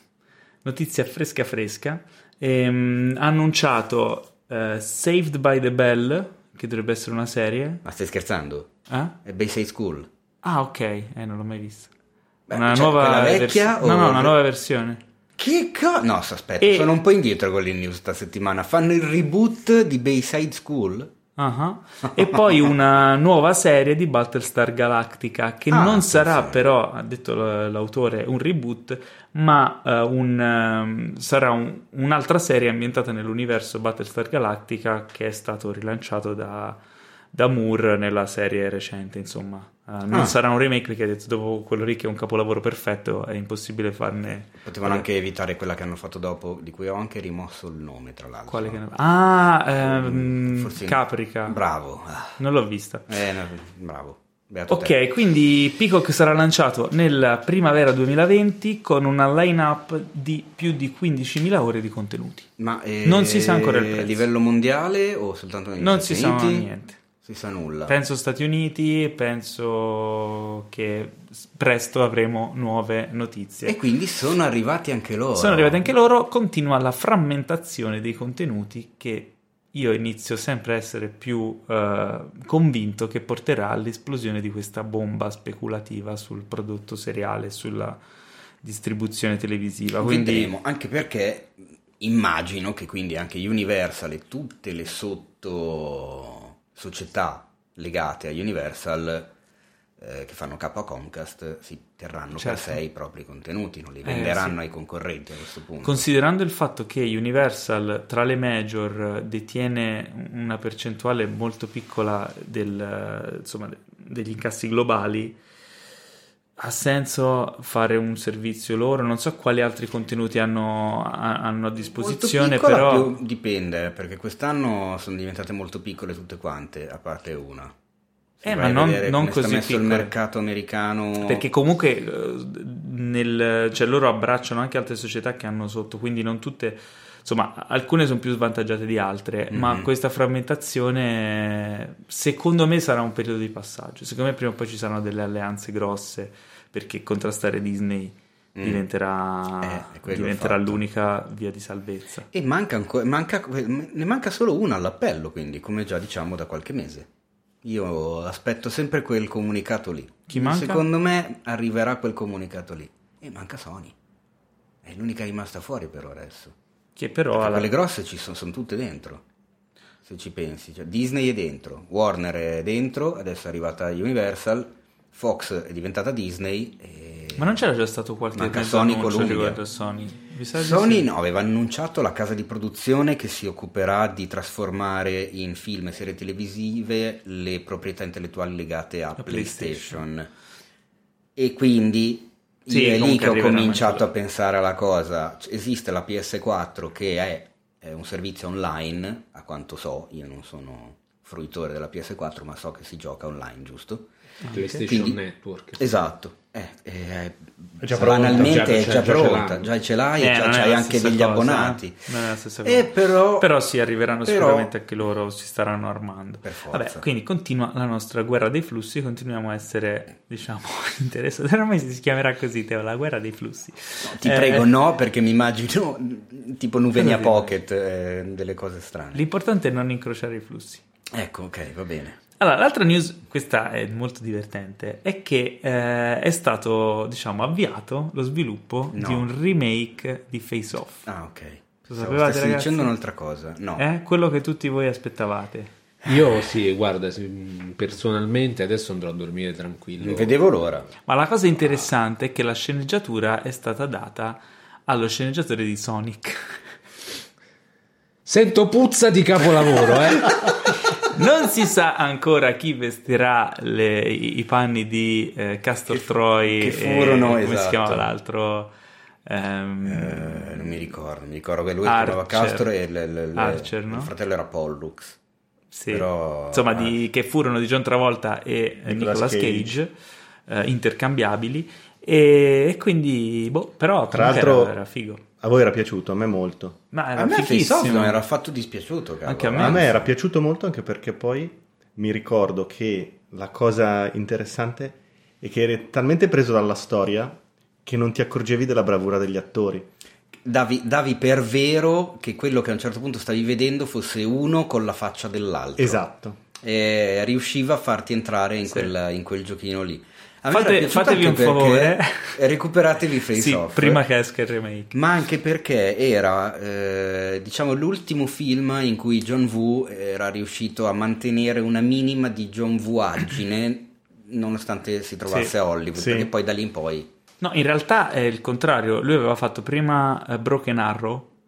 Ah, Sì. Lo stile di John Woo Mm. è sempre caratterizzato da questi slow motion eh, esagerati. E, delle- e dalle colombe che volano. Qui c'è un Ci sono cinefax. sempre. Quando lui fece Sho- ehm, Broken Arrow, che è il primo film che ha fatto a Hollywood, con, eh, sempre con John Travolta, eh, lui aveva girato tutti questi slow motion. Quando è andato all'editing, il montatore, che era un montatore esperto di Hollywood, e che gli avevano assegnato proprio perché prima- questo arriva dalla Cina, vuole fare i film Eh. action a Hollywood, noi li sappiamo fare. Cosa Eh, sono sì. questi rallenti? Questo è un film action, l'action è veloce. Questi musi gialli. Deve essere rapido l'action, quindi gli ha tolto tutti i rallenti. Infatti, in Broken Arrow non, Non ce n'è ne sono. rallenti. Su, invece, su Face Off lui è riuscito a imporre il proprio stile e il film è effettivamente è un film di John Di Woo John Woo, si vede, fatto esatto. in America. Poi, effettivamente, dopo quello fece Mission Impossible 2, che non era un granché. Eh no. E poi, E poi sai che non me lo altro. ricordo, mi sa che sia un po' Si è un po' perso. John Woo, di cui fatevi un favore, a livello proprio mio personale, lo fate anche a me, guardatevi e recuperatevi The Killer. Capolavoro totale. che secondo me è il migliore. forse il migliore. È uno dei migliori, con Better. Tomorrow, eh, Hard Boiled, però Mhm. The Killer è quello che mi è rimasto più in testa. Eh, The Killer è molto figo. con Chow Yun-fat, che secondo me è un Sì, attorone alla- all'apice. controfiocchi, sì, Cioè, assolutamente. infatti all'apice. Eh, andando avanti, eh, tornando eh, sempre sul... eh, ah, questa è una notizia che tra l'altro ti interesserà molto. Streaming War, quindi la guerra dei flussi. Amazon sta sviluppando una serie. Ma perché devi dire sta cosa? Ma non si può Questa di- serie è basata, Cioè, è- vagamente, non è proprio biografica, però è basata sugli anni al college di Sandra Bullock. Ma perché? Ma che cazzo vuol dire? Oh, meno male che non sono Ma perché è l'unico. particolarmente Cioè, interessante? che cazzo ha fatto questo negli anni del college? Ma Non si sicuramente niente. Ma non si sa. Ma cosa Vabbè, vuoi che abbia fatto? Avrà fatto qualcosa di Ma interessante. quindi Ma ci sarà niente. un'attrice che interpreta Esatto. Sandra Cioè, tu Bullock? pensa La nostra Ah, Sandrocchia sarà, Sandrocchia. sarà la produttrice esecutiva della serie, Quindi lei non c'è. insieme ad Akiva Goldsman e John Legend. Ah, eh? Esatto, perché la serie parla comunque di musica e di... Ma che cazzo ne sa musicali. Sandra Bullock di musica? Ma tu non la conosci? Ma io la conosco benissimo. Ho appena cancellato gli ultimi messaggi mi sta rompendo le palle su WhatsApp da due settimane. Perché non ho recensito Ocean's 8. Chi se ne frega? Eh, non è Eh, uscito da un bel po'. Comunque, Appunto, molto quindi interessante, infatti no? non ha ragione. No, non è interessante per niente. Ma aspetta un attimo, però non ci sarà quindi lei, perché per interpretare lei stessa giovane adesso direi che non è proprio il caso, perché si vede che ha 72 Magari anni. interpreta sua mamma. non ha 72 anni. Eh, Eh, ma non sai è così. Ma li Sai- dimostra tutto. Ma è sempre una bella donna. Se adesso useranno tutte le tecniche che hanno usato per, ehm, per Hit capitolo 2 per ringiovanire. Per una roba del genere, secondo te spendono tutti quei soldi? Prendono una che è veramente figa e veramente brava anche a recitare, perché dovrebbero prendere la Bullock che fai un triplo danno. Non ha senso. Ma perché gli è venuta in mente sta cosa? Ma non lo so, però sono Che curiosissimo e secondo me dovresti recensirla Questi tu. sono gli ultimi colpi di una che non però- ha capito che deve smetterla di fare cinema. Però e quindi scusa, cerca Teo. con le unghie e i denti di aggrapparsi allo spettacolo e, addirittura è talmente così tanto presuntuosa ed arrogante da chiedere di fare una serie su se stessa, ma ci rendiamo conto. Ah, io ora Perché ti l'ha do- chiesto ti lei, darò- ti darò so. gli strumenti L'ha voluto lei questa cosa. per poterti godere quest'opera artistica nella maniera dovuta e rigorosa. Ah, tu Cioè delle cuffie antirumore e una No, benda. non c'è Sandra Bullock. È la storia di Sandra Bullock, ma interpretata da qualcun'altra. Quindi pro- potrebbe piacerti. Ma non la nominano neanche. Cioè, è No, no, è ispirato alla sua vagamente, vita, quindi il magari non si personaggio chiama si chiama Carmela Santonastaso. Ah, pure che si chiamasse Sandrocchia. No, ma- mi dà fastidio comunque. Ma quindi è il nome che ti dà è fastidio. Tutto, è Vabbè. tutto quello Vabbè. che la circonda. Comunque, ragazzi, Possiamo evitare di... Io Comunque- non so voi, ma io sento puzza di capolavoro. Anch'io. In questo caso mi sa che c'hai ragione. Eh, allora, questa invece Ma aspetta, aspetta, questa news è aspetta, molto perché io non riesco Mhm. a capacitarmi di questa cosa. Ma è di Amazon quindi sta serie?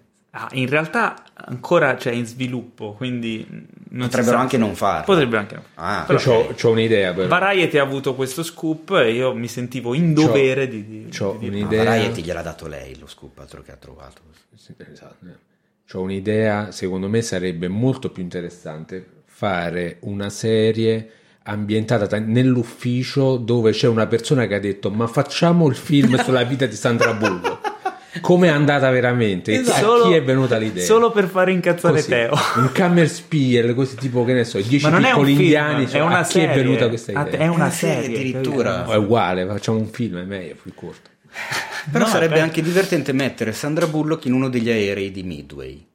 Di quelli che esplodono Di quelli che esplodono. Allora, altra, tanti. altra news interessante, non so se non, non fa parte dello streaming world, o almeno non direttamente. No, ma aspetta, scusami, ma Basta, Teo, Akiva basta. Goldsman, Eh. perché hanno... Perché io l'ho già sentito. ma Chi magari è? è bello. È lo sceneggiatore tra gli altri di Io sono leggenda con Will Smith. Ah, È uno degli sceneggiatori un altro capolavoro acclamato. fatto anche altre cose. Comunque, vabbè. Beh, comunque aspetta, eh. è Invece quello riesce- che ebbe l'idea di mettere il cartellone in Io sono leggenda, che era ambientato in, in un futuro, futuro.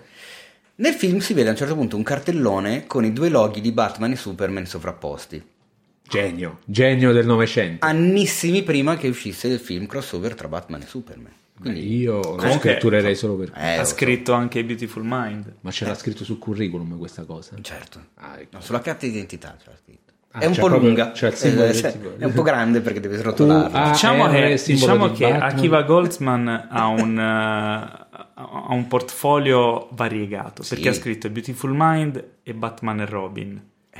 Quindi magari questo- questa serie su Sandra Bullock è dalle parti di, Di Batman Mind. Ma tanto do capiti capiti capiti male. Allora, ora c'è la news più bella della settimana. Cioè, que- quella bella non lo so, però mi ha divertito un sacco Che leggerla. Sicuramente è più bella di quella che abbiamo appena dato. Quella quella- quella data era bella. Allora, possibile. si tratta. Qui, ah, qui vi dovete immaginare la scena.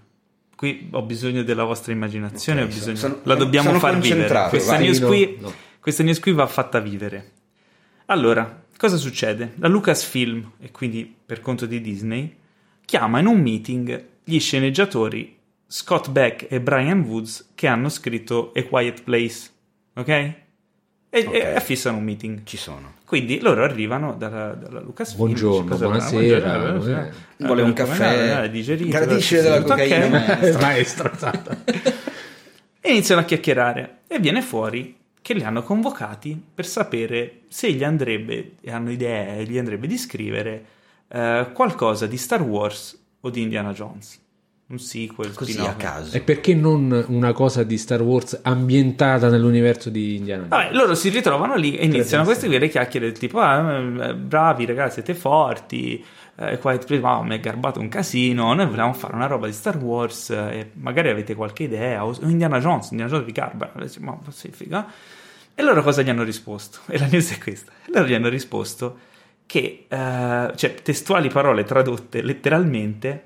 ehm, Eh, dille, non ti emozionare però. no, che Eh, le sto traducendo. Stavo dicendo. Praticamente gli hanno detto che gli hanno detto voi perché volete parlare sempre di, di- di Star Wars? Cos'era Star Wars prima di essere Star Wars? Era un film originale. Quindi voi avete la responsabilità di iniziare dei nuovi franchise e fare qualcosa di nuovo.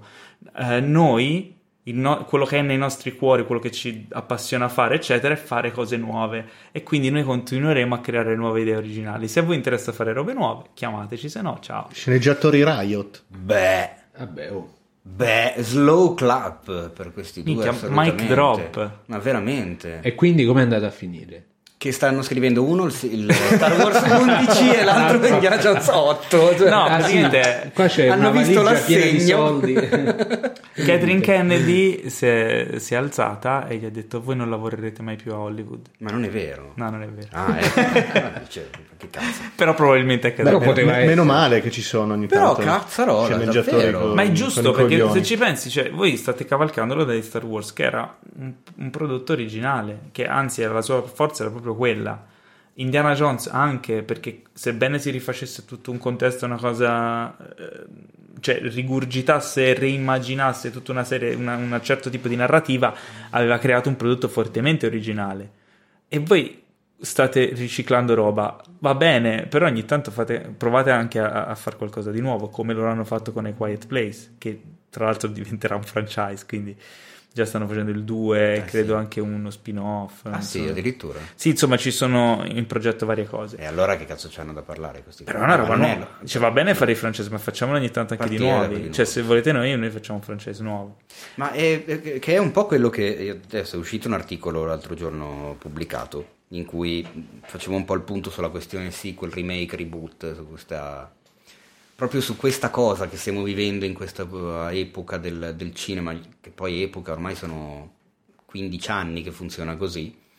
E più che il Tra rimpianto... mi ricordo che c'erano le battute con Ritorno al futuro parte seconda dello squalo 18 Esattamente. e, e si prendeva in giro la serie dello squalo Eh sì, e invece quello è diventato proprio la realtà quotidiana. esattamente, ma più che appunto eh, ogni volta pensare a, a, a deprimersi per l'ennesimo sequel, l'ennesimo remake, la domanda secondo me, e la ripropongo anche a chi ci ascolta nel podcast, se volete dite la vostra, è eh, quello che ci stiamo perdendo al posto di quei film lì. Cioè, se trasportiamo questo discorso, eh, mi sono dato una botta clamorosa da solo nell'orecchio. Peccato che non l'avete visto. Ehm, 20, 30, 40 anni fa, cioè se Spielberg dopo lo squalo fosse stato costretto all'epoca, perché se- cioè se portiamo diciamo, il, il metodo di fare cinema di Hollywood di oggi a quello che era una volta, allo Spielberg dello squalo avrebbero sicuramente proposto di fare immediatamente il sequel.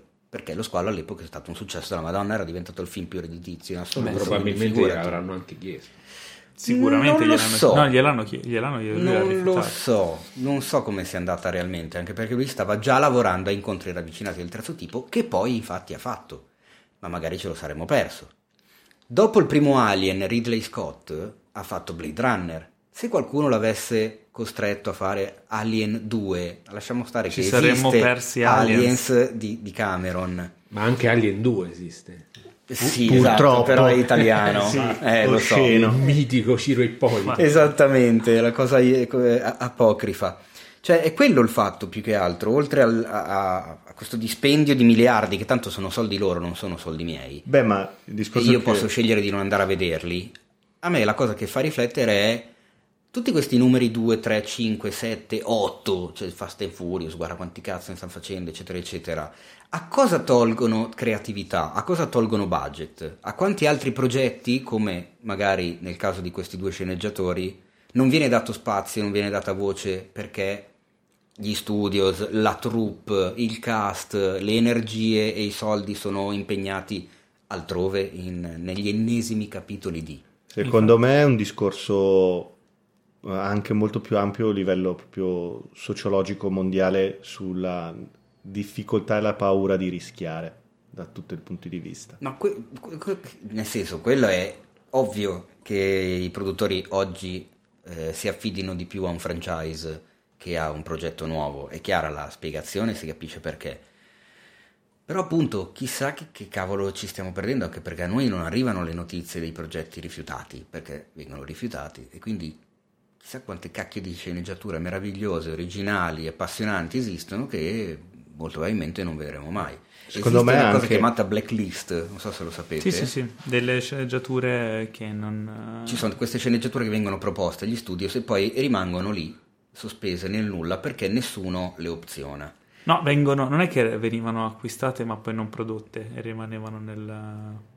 Ah no, no, no, è vero, No, le no, no. blacklist sono quelle non sono... Le blacklist sono quelle ferme, che, Sì, che- sì, che sì. nessuno ha ancora preso in mano. E ogni anno c'è questa famosa blacklist, eh, questa classifica, che appunto mette in ordine di interesse eh, le sceneggiature che hanno più potenziale, ma che ancora nessuno ha deciso di produrre. E a volte da lì vengono tirati fuori, dopo anni, dei film che poi effettivamente si rivelano dei film della Madonna. Come ad esempio.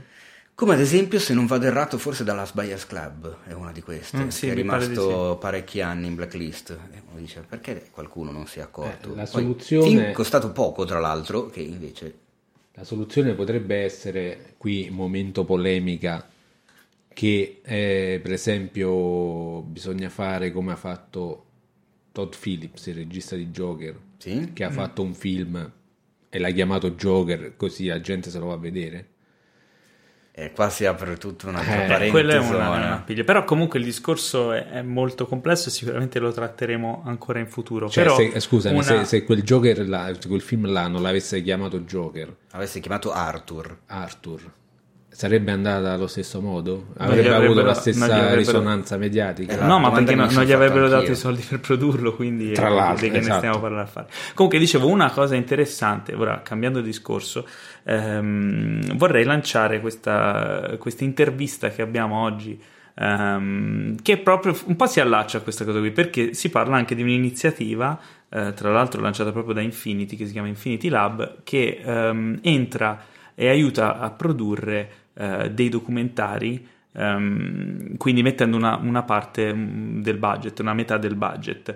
Eh, il film ehm, di cui parliamo è Pugni chiusi, un documentario che parla di pugilato nelle carceri, in particolare nel carcere di Bollate, e più che altro di, di persone che eh, grazie a questa attività riescono a, a, trovare una nuova diciamo, prospettiva eh, con cui guardare la vita o la propria vita almeno. E vi lascio questa intervista con Alessandro Best, regista di Pugni Chiusi, eh, che io e te abbiamo avuto la fortuna di vedere eh, nella, alla prima a Milano eh, documentario veramente interessante che ha anche una genesi interessante, vero Alessandro?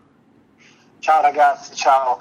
Sì, sì, assolutamente sì. È partito tutto diversi anni fa, quando conobbi Mirko Chiari, che è questo volontario che è un ex pugile, segue questo progetto da tre anni. Io lo conobbi quando era proprio in fase embrionale e lui mi disse, oh sai, voglio andare a insegnare il pugilato ai detenuti. Io dissi, ah, ok, non è proprio una cosa così consueta. E poi dopo tre anni ci siamo risentiti e mi ha detto io vorrei voglia di raccontare.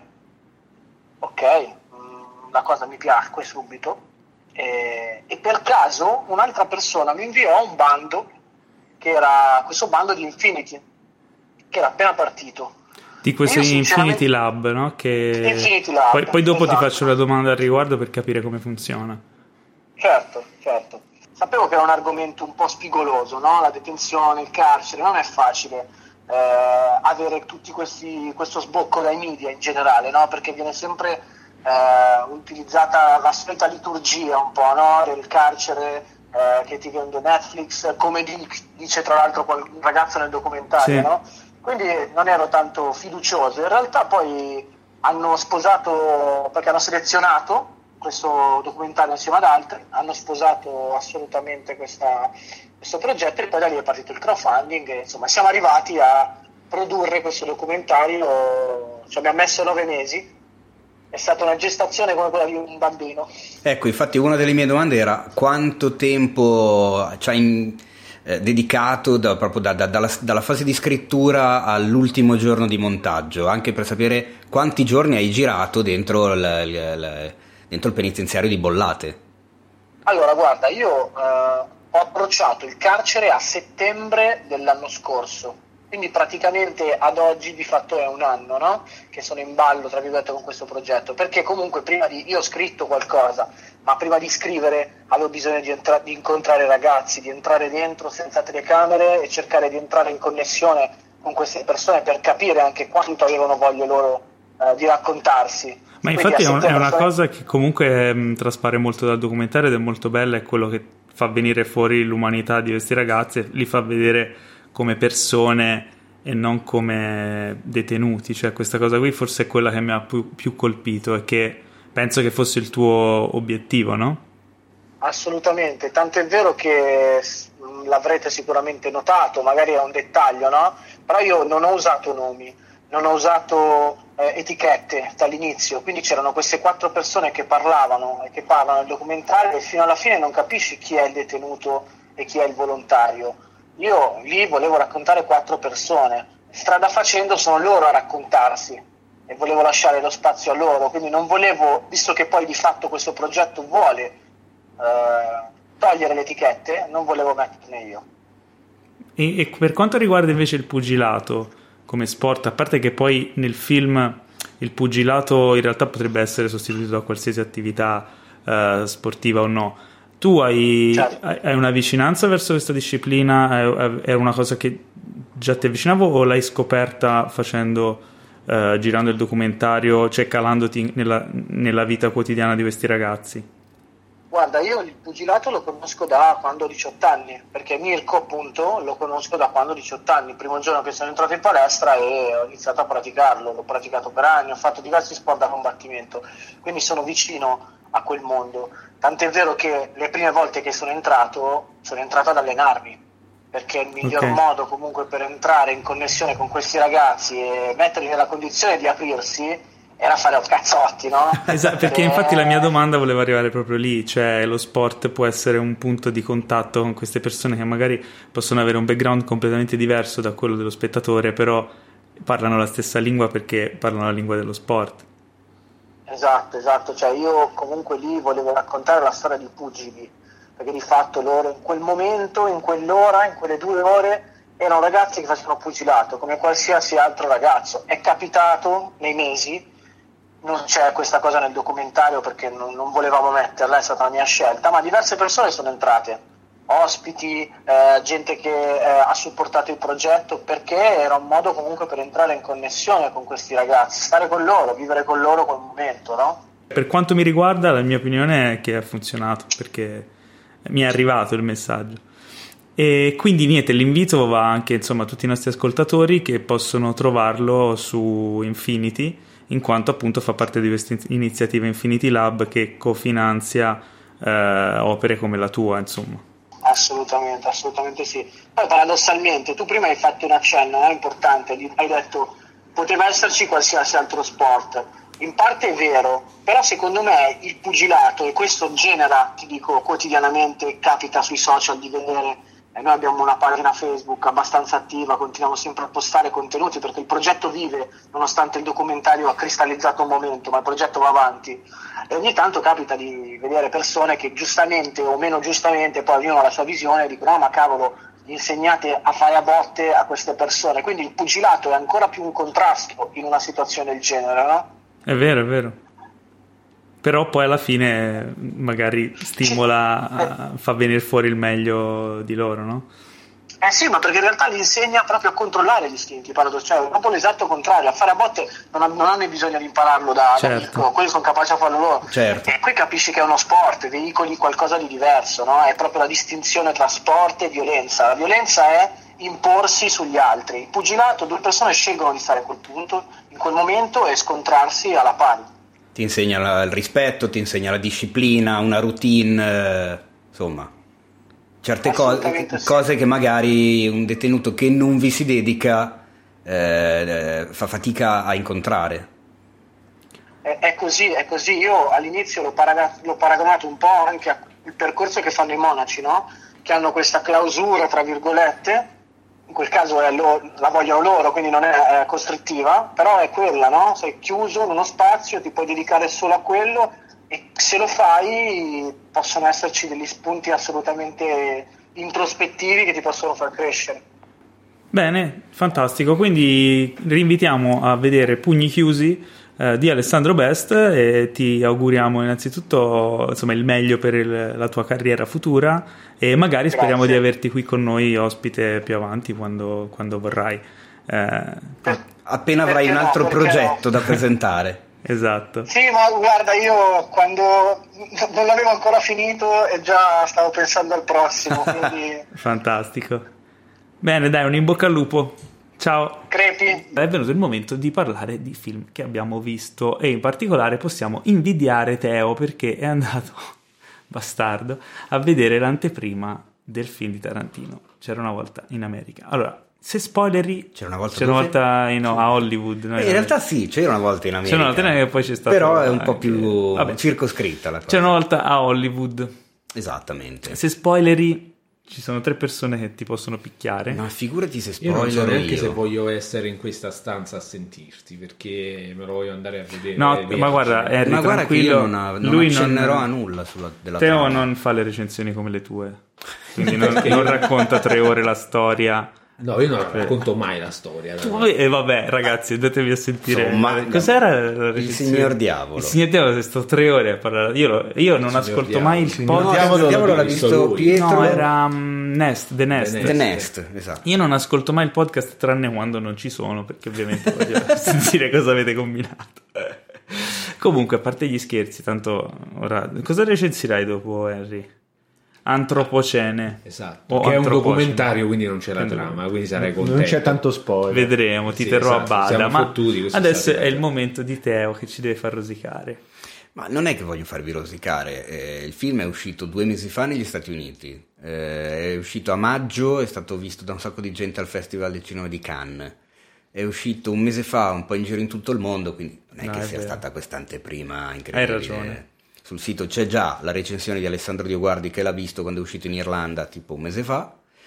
No, non sto, non sto più C'è leggendo. anche la mia recensione eh, scritta oggi, quindi sicuramente chi ascolta il podcast se la può andare a leggere. La domanda è, se c'era già quella di Alessandro, perché la... Cioè, per- perché Perché non la penso come Alessandro. Ah, E e, quindi, e qui quindi- viene fuori il direttore editoriale. Ma non è che viene Il fuori il direttore nazista. editoriale, in realtà ci sono già, esistono sul sito opinioni diverse. Non lo so, sto scherzando. Ah, ecco, se no ti pigliavo a schiaffi. esatto. è quello che volete. Eh, no, se le, se le opinioni sono molto diverse, è giusto che ci siano più punti di vista sullo stesso film. Anzi, mi sembra un'ottima cosa. Non è che la redazione è un esercito eh, non pensante che deve avere il, il chip nel cervello. Ben venga che ci siano mh, opinioni e punti di vista diversi. Anzi, una delle idee che ho per una rubrica nuova era proprio quella che mette a confronto due opinioni eh, agli antipodi sullo stesso film lette nello stesso articolo. Ma ancora non ho trovato né i redattori disponibili per farla né un qualcosa che ci divida così tanto. Sai che secondo me verrebbe meglio in eh, podcast? E, lo- e c'è già il male. titolo della rubrica. Oh. Lo scannatoio. Bellissimo, non sarebbe male. Allora, tu te eri super infoiato sto film Tarantino, mi hai rotto il cazzo per mesi con i trailer, le robe, eccetera, Tarantino, Tarantino, Tarantino. eh, eh. Deluso o non deluso? Eh, no, deluso è una parola enorme. no? Quindi Non si usa Tarantino in non delude. caso. Mai deluso. No, non è deluso, eh, probabilmente è... mm, allora, non è il film che pensavo di vedere, Ok, quindi spiazzato, sì, spiazzato. che è non- una cosa positiva. È un film che comunque mi è piaciuto parecchio, ma ho trovato delle mancanze, ecco. Quindi la, la mia impressione a caldo appena uscito dalla sala, tra l'altro l'ho visto, eh, mi sono trovato all'anteprima in, in coda con Victor Laszlo, che saluto, e quindi alla fine ce lo siamo visti insieme a fianco il film. Lui mega entusiasta, io un pochino più freddo, quindi già subito all'uscita del cinema c'è stato un, un mini scannatoio, anzi, Che mancanze, in amicizia. che mancanze Eh, potremmo trovato? iniziare lo scannatoio proprio con questo film, magari con uno spoiler special. Invitiamo anche, Anche Victor, anche Victor. sarebbe figo. Eh, quando ti muoverai a vederlo, Eh, così appena- eh. avremo il terzo punto di vista che sono proprio curioso di sapere se sarà più vicino al suo o al mio. Dai, che bello, diamo il via allo Eh, il film da vedere è meraviglioso, nel senso che è una vera e propria dichiarazione d'amore a Los Angeles, al cinema, alla televisione, a chi fa attivamente il cinema, quindi alle, me- alle maestranze, agli stuntman, agli attori, a, a quelli che si fanno il mazzo fondamentalmente. Però ho trovato che soprattutto nei primi due atti si sia dimenticato di raccontarci qualcosa. Cioè, non, non ho trovato eh, una storia interessante da seguire. La storia diventa interessante verso la fine del film. E questa cosa mi ha un po' eh, stupito perché comunque Tarantino è sempre stato, a mio avviso, un grande sceneggiatore di personaggi e di incastri tra i personaggi, che riusciva a creare questi caratteri così definiti, particolari, con, un- con una loro identità forte, con un passato eh, percepibile, anche se magari non te lo raccontava direttamente, però un Mr. Wolf di Pulp Fiction, dopo 15 secondi che è in scena, hai già ben presente che tipo di personaggio sia. Cioè ti basta un attimo o per tipo i personaggi di Waltz O o, ti- o i personaggi di Waltz di- di- di- Valz. Valz, Valz. Ah, scusami, sì, sì, esattamente. Ma anche senza arrivare a così tanto minutaggio nel film, una Oreni Shi di Kill Bill, quella interpretata da Lucy Liu, capisci perfettamente che personaggio sia, da dove arriva, nonostante ci sia la- la- il suo passato fatto in animazione, eccetera. Ma anche tutti i personaggi più piccoli sono for- sempre stati fortemente caratterizzati. Calvin Candy, DiCaprio di, di Django, non lo vedi tanto nel film, eppure è un personaggio della Madonna, ti rimane impresso. Qua questa cosa viene un po' meno. Cioè, da per scontato delle cose. non è che dia per scontato delle cose, è molto meno innamorato degli attori e dei personaggi, nonostante ogni attore del film abbia il, suo spazio preciso e abbia il suo momento di gloria, i vari Nicolas Hammond, Luke Perry, Timothy Olyphant, Al Pacino, si vedono tutti poco e quel poco comunque ti resta, ma hai l'impressione che, non, che siano Che non basti. leggerini Mm.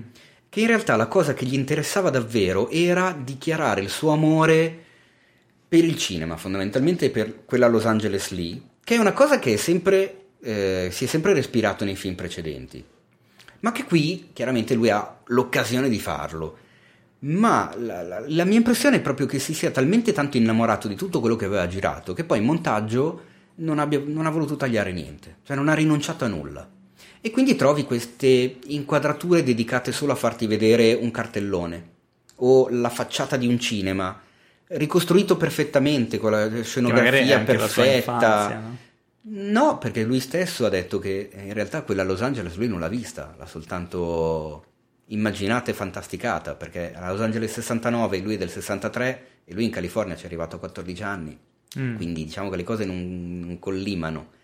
E quindi ci sono tutti questi quadri, ci sono delle lunghissime inquadrature di personaggi che guidano in macchina, che- cioè ci sono tante- tanti momenti che non portano avanti il racconto, ma mostrano, illustrano, eh, senza però contribuire a... Cioè, diciamo che è un Tarantino inaspettato perché È un Tarantino si discosta un po' dal suo stile. È un Tarantino usuale. molto maturo, molto più adulto, meno, meno bambinone, nonostante nel film si rida comunque un casino. Si ride, forse è il film dove si ride di più. Eh, uno dei film sicuramente che ha dei momenti più comici.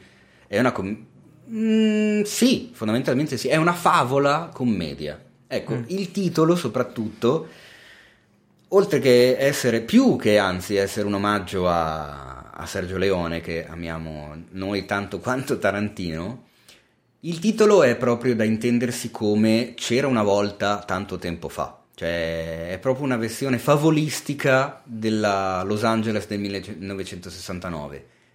E mi fermo perché chiaramente dovrei fare riferimenti a eventi storici ed altre cose che poi diventerebbero.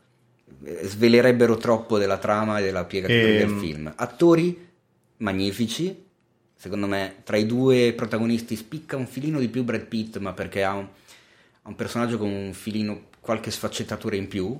DiCaprio ha una, una scena su tutte dove dimostra veramente di che cazzo è capace. A me DiCaprio Vabbè, come se, sacco. come se ce ne fosse bisogno. Esatto, no, ma qua è veramente eccezionale. Il suo personaggio è un po' più. un, un po' più.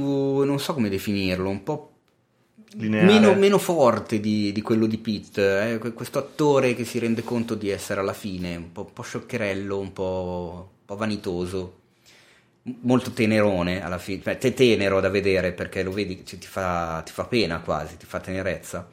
Mentre il Cliff Booth di Brad Pitt è il figaccione di quei tempi. Tra l'altro, Brad Pitt, ragazzi, mortacci sua, cioè alla sua età, c'ha anche una scena senza maglietta con, quegli, con quei Ray-Ban lì, quei capelli lì, momento, abbronzato, tutto cica- mezzo cicatrici e tutto botte di di vita Teo- perché era stuntman.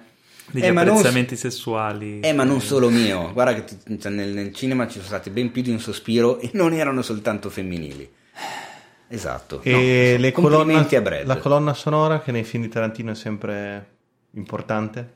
Ecco, altro punto, eh, se negli altri film la colonna sonora comunque ti, ti riportava alla luce dei successi degli anni 60-70, magari più nascosti, meno conosciuti, riutilizzava brani di colonne sonore appunto di Morricone o di Herman, eccetera. Qua il recupero storico non c'è, perché comunque i pezzi che senti sono eh, assolutamente Contemporanei contemporanei all'ambientazione. C'è però una figata, nel senso che la musica eh, del film spesso è, la colonna sonora spesso è la musica diegetica. Questa è un'idea bella, tra l'altro mi sono completamente dimenticato di citare nella recensione scritta, mi sta venendo in mente adesso. il podcast approfondisce. Ci per chi non lo momenti- sapesse, perché magari c'è, spieghiamo, musica diegetica, si intende una musica inserita nel film che è presente nella scena con i, con i personaggi, quindi per esempio una radio o una televisione. Cioè, è una musica sen- che in quel momento sentono anche i personaggi, Esatto. non sentiamo non soltanto noi spettatori. Quindi, appunto, la musica che esce dalla ra- dall'autoradio della macchina o dal, dal- come si dice, dal giradischi in casa di uno dei due diventa poi parte della colonna sonora del film e il montaggio delle scene del film segue eh, quella musica lì. E la cosa soprattutto in un'occasione funziona alla perfezione perché mette su un disco, parte una musica leggermente tensiva che poi aumenta sempre di più e la scena va di pari passo con quella musica lì. Divertente. Quindi questa cosa funziona. Però ho avuto quella sensazione di, mm, di insoddisfazione, ecco. Mm, mm. Nonostante Beh, il sicur- film sia consigliatissimo, andate soprattutto a vederlo al cinema perché mischia eh, è girato in 35, 16 e 8 mm, è girato in, in colore, a colore in bianco e nero. Eh, cambia aspect ratio da una scena all'altra perché ci sono le scene dei telefilm di DiCaprio girati in bianco e nero in formato televisivo 1,33, poi ritorna a 2,39 formato panoramico, poi va a 1,66 o 1,78, dipende dal Insomma, televisore. sperimentando da- un po'. Beh, credo che comunque la maggior parte dei nostri ascoltatori, se non tutti, lo andranno a vedere. Quindi penso che ci risa- riascolteremo in uno spoiler special con Scannatoio. Assolutamente perché merita, soprattutto per tutta la parte che ho evitato di raccontare. Esatto, è che ci potremo sbizzarrire. Che riguarda e chiaramente in primis il personaggio di Margot Robbie, ma non solo perché ci sono anche delle cosucce, Bruce Lee e, Eccetera. e quant'altro. L'altra anteprima di cui parliamo, ce ne parla il nostro Enrico, è Antropocene, un documentario che tu sei, insomma, hai avuto modo di vedere in anteprima. Sì, innanzitutto spiego il titolo perché magari per chi non lo sapesse. Eh, praticamente le- le- diciamo, il tempo in cui viviamo, la- le ere geologiche sono scandite da nomi, eccetera. Quello, mh, diciamo, il, il periodo che stiamo vivendo noi mi sembra sia, non mi ricordo. Sì, insomma, è una- Il, ehm, eh, tipo c'è il Pleistocene, il, Eh, esatto. cosa, varie ere. Il Esatto. Mesozoico, il Cretaceo Sì. L'antropocene e il? Giurassico. Perché, insomma, Sì. Esatto, non dimentichiamoci eh. del Giurassico. eh, Che diciamo- tra l'altro Giurassico, Jurassic Park, la maggior parte dei dinosauri che si sono nel Nel. Jurassic Park non sono, del non sono Giurassico. del è Cretaceo. vero. ehm, Vabbè, quindi insomma, Enrico, hai visto questo film? Sì, è praticamente Con l'antropo... parole tue. prati- È perché io mi trovo meglio a scrivere, C'era a parlare delle, la Roma film. com'era? La Roma era buono. Di capolavoro? No, no, vabbè, questo è serio, è un film serio che va visto, più, praticamente parla del- de- degli sconvolgimenti che gli umani hanno portato sul pianeta Terra. Ah, ok, quindi l'influenza umana sul, sul Quindi non pianeta, solo, su- sulla natura. non si parla solo di cambiamento climatico, ma proprio di come l'uomo ha modificato Ah, è completamente il super pianeta. interessante questo argomento. E praticamente, diciamo, mh, da quello che si capisce, si do- mh, praticamente il- ci vogliono dire che siamo fottuti.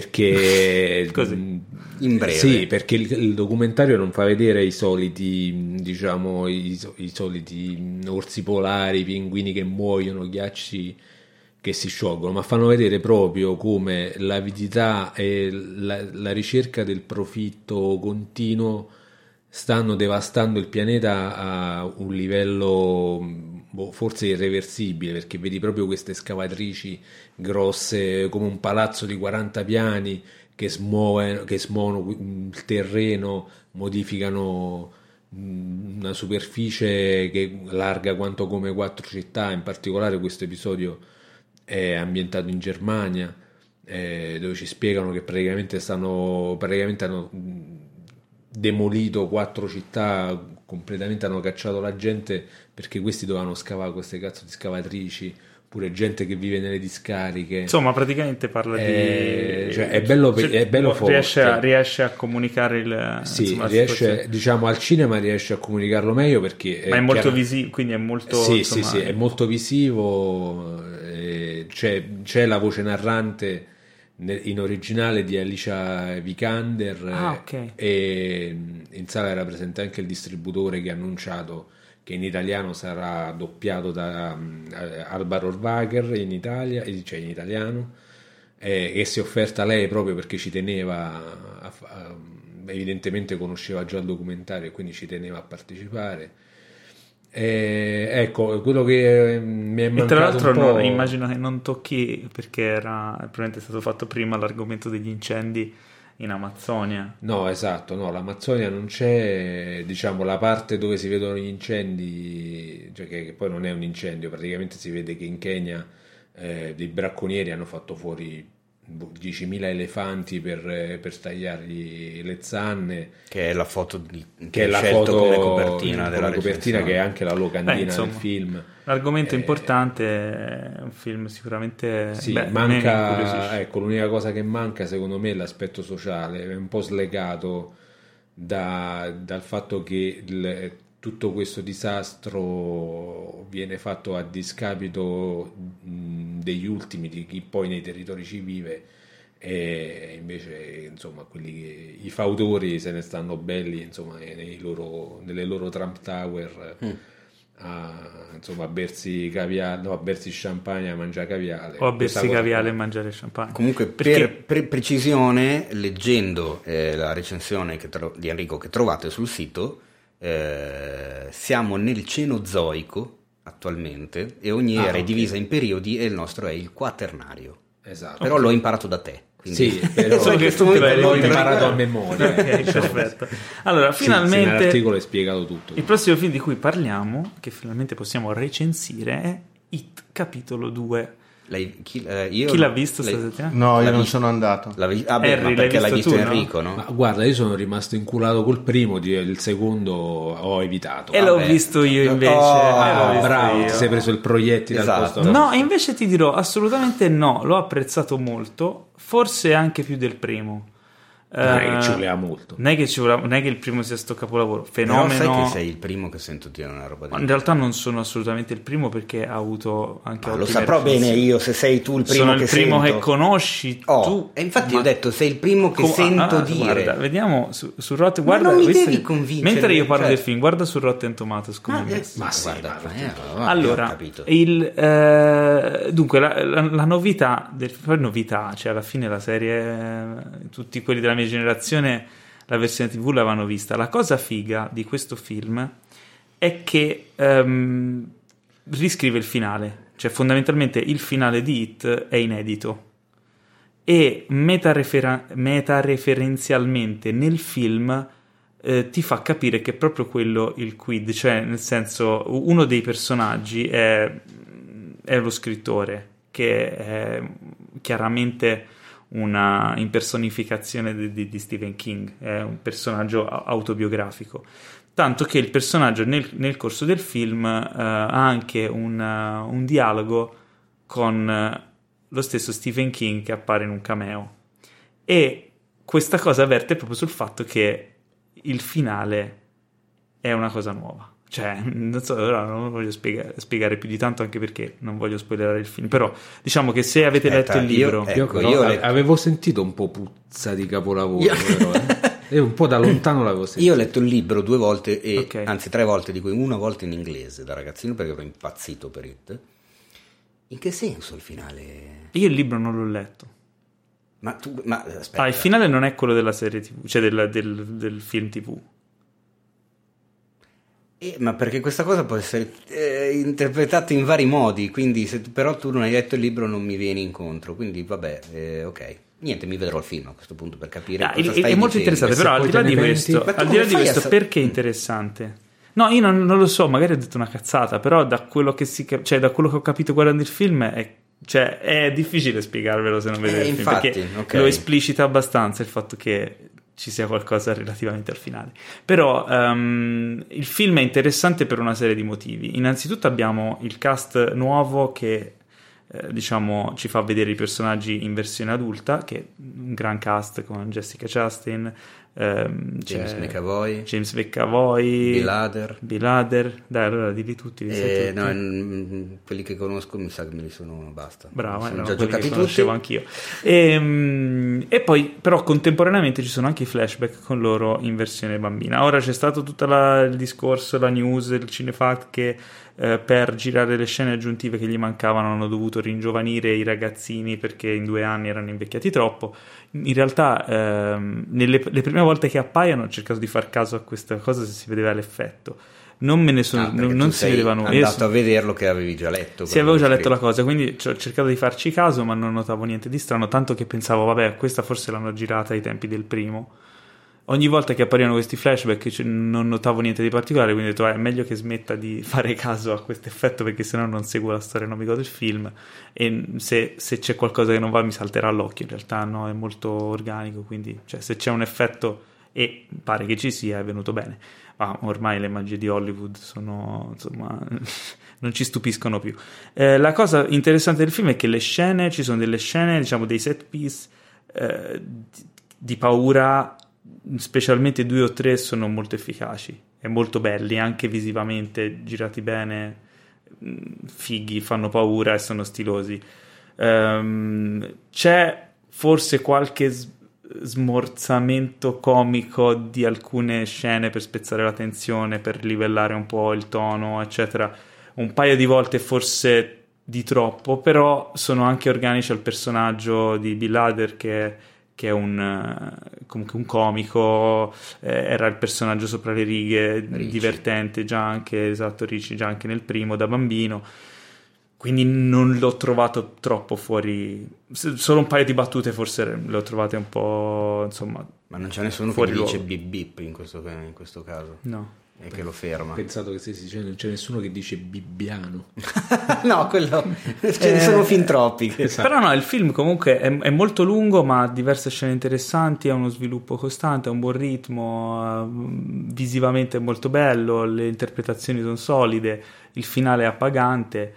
Eh, cioè, a me è piaciuto, ho detto anche forse più del primo, che, che, il primo forse si reggeva troppo su alcune scene, alcuni meccanismi horror che funzionavano, il personaggio di Pennywise era inquietante, però eh, forse non trovava mai una vera e propria quadra. Invece qui, forse anche per il fatto che, che, è conclusivo e che gli attori da adulti possono fare più cose anche narrativamente, l'ho trovato più interessante. Ma gli spaventi del film sono ancora costruiti come quelli del primo, ovvero jump scare classico fatto Ma finito. guarda, nel primo i, i jump scare mi erano abbastanza passati inosservati perché non mi cioè nel senso non mi influenzano più di tanto quello che mi aveva fatto paura del primo comunque mi aveva inquietato erano determinate scene che erano costruite non con jump scare e c'erano in questo sono di più le scene costruite così e, que- e quindi mi hanno appagato ah. di più. Ah, eh, qualche jumpscare qua e là c'è, ma io li, quasi li ignoro perché, cioè, nel senso, non mi fanno più di tanto effetto e quindi. No, io, li, li, io, non li sopporto, è proprio per quello che te lo chiedo. Perché... Cioè, che ti fanno paura? No, al contrario, mi infastidiscono perché è un modo di fare horror che non ha ci sono. Non ha senso, è facile. Ci sono, cioè, ma non, non, li ho trovati preponderanti. Dopo 5 secondi non sei già più spaventato perché il, battito del cuore rallenta. È una cosa fisiologica lo spavento del jump scare. È la, il solito discorso che ti faccio sempre. Io adesso sto parlando mm-hmm. e sono concentrato su una cosa. Se, no, non lo fare. Allora... Se uno da dietro mi dovesse arrivare di colpo e farmi bu, io mi spaventerei di brutto. Però stai barando, no? Ho capito cosa Però non è che mi giro e gli dico, ehi, ma lo sai che tu sei un bel allora, film ci sono, no, cioè... ci sono due elementi in questo sequel che, su cui hanno puntato un po' di più. Un po' è quello di costruire alcune scene, sono un tot, non sono tantissime, però costruite bene con l'atmosfera horror, eccetera. L'altro è eh, le creature. Cioè, c'è un uso de- di creature particolari che un po' mi ha ricordato Cronenberg, un po' sebbene siano fatte in digitale comunque sono fatte bene e son, c'è questo tipo di appunto body horror di, insomma di cose che è interessante in alcuni punti del film. Quindi un paio di cose che ho trovato interessanti. Il film a me è piaciuto. Non sto gridando al capolavoro però è un, è un buon film. Beh, questi quindi, passaggi di videodrome in no non è videodrome però c'è una scena in particolare interessante è inutile, cioè non è che ti sto dicendo che è un film di cronaca, no, sono due o tre tocchi interessanti. No, ho capito, però non mi aspettavo di sentire citato il body horror di Cronenberg in Hit, capitolo 2. C'è una, una, o due scene che hanno questo tocco qui interessanti. Ah. Eh, anche una molto cronenbergiana, no scusa, molto carpenteriana. Pure. Mm che è quasi, una, cita- è quasi una, citazione. Comunque, vabbè, questo è It capitolo 2 e fate vobis. Ora direi... Andrete a vederlo Enrico e Pietro dopo questa recensione di Paolo? Mm, no, non mi ha convinto. Ecco. Vabbè, vediamo se mi convinci tu invece con Il Regno, che è il film che hai visto questa settimana. Eh sì, no, allora devo dire che è il classico film che um, guardi eh, torni a casa, pensi di aver visto un film particolare, il giorno dopo ci ripensi con calma e pensi di aver visto un gran film. è un film spagnolo che ha vinto sette mm, premi Goya, Goya, sì, tra cui sono i, diciamo, gli Oscar spagnoli, Esatto. i Cesari in Francia. ha vinto I David. David. esatto, Davide di Goya. miglior film, miglior attore, miglior sceneggiatura originale, miglior musica, cioè tutti, tutti miglior regia. Fondamentalmente è la storia di un politico, eh, è ambientata una quindicina d'anni fa, proprio viene assolutamente esplicitata che all'inizio proprio del film è ambientato quando è nato il primo iPhone. E, mm, è la storia fondamentalmente di come quello che è il potere della politica e della corruzione ai giorni nostri. Quanto la politica è corruzione e quanto la corruzione è politica. È un film molto strano, molto particolare, velocissimo, ma veramente rapidissimo. All'inizio sembra un film, io l'ho definito un po' di amici eh, a cui ho parlato di questo film, è un fi- sembra un film di Sorrentino ma più tamarro. Eh, nel senso che ehm, è la storia di un politico a livello regionale che ambisce a diventare politico a livello più alto nazionale, ma che viene coinvolto da scandali e lui per tutto il film c'è scandali di corruzione insieme a tutti i suoi colleghi di partito, viene sempre citato un partito che non si sa se sia di destra o di sinistra, quindi anche questo ti dà l'idea di come sia un partito generale, parla di politica. E lui cerca in tutti i modi di scagionarsi da, questi- da queste accuse, ma eh, tramando contro gli altri, facendo doppi giochi, viene assolutamente abbandonato da quelli che prima erano amici. È un film stracolmo di ellissi temporali, quindi all'inizio fai fatica a starci dietro, ma se, se- se sali su questo ottovolante ti lasci trascinare, è, è davvero è mostruosamente bello. C'è una colonna sonora clamorosa, bellissima, elettronica, che perennemente costante in tutto il film. Tutto il film il protagonista cammina continuamente, cammina continuamente, mi è venuto in mente un po', eh, ne parlavamo Teo altre volte, il, il Faust eh, di Sokurov. Di Sokurov. Esatto, il fatto che cammina, cammina. Mhm. E lui è un, uno- è un continuo camminare, camminare, camminare, incontrare persone, cer- vedere cosa succede, sistemare le cose, arraffare. E tu in questo film percepisci veramente tantissimo il- la percezione di quanto la politica oggi, appena prima dei... ehm, quando è- sono, nat- sono finiti i grossi partiti ed è iniziato la, frammentazione. la frammentazione e la politica e il partito dedicato solo a una persona, no? Ehm, è veramente un film, secondo me, da vedere, assolutamente. E questa parte...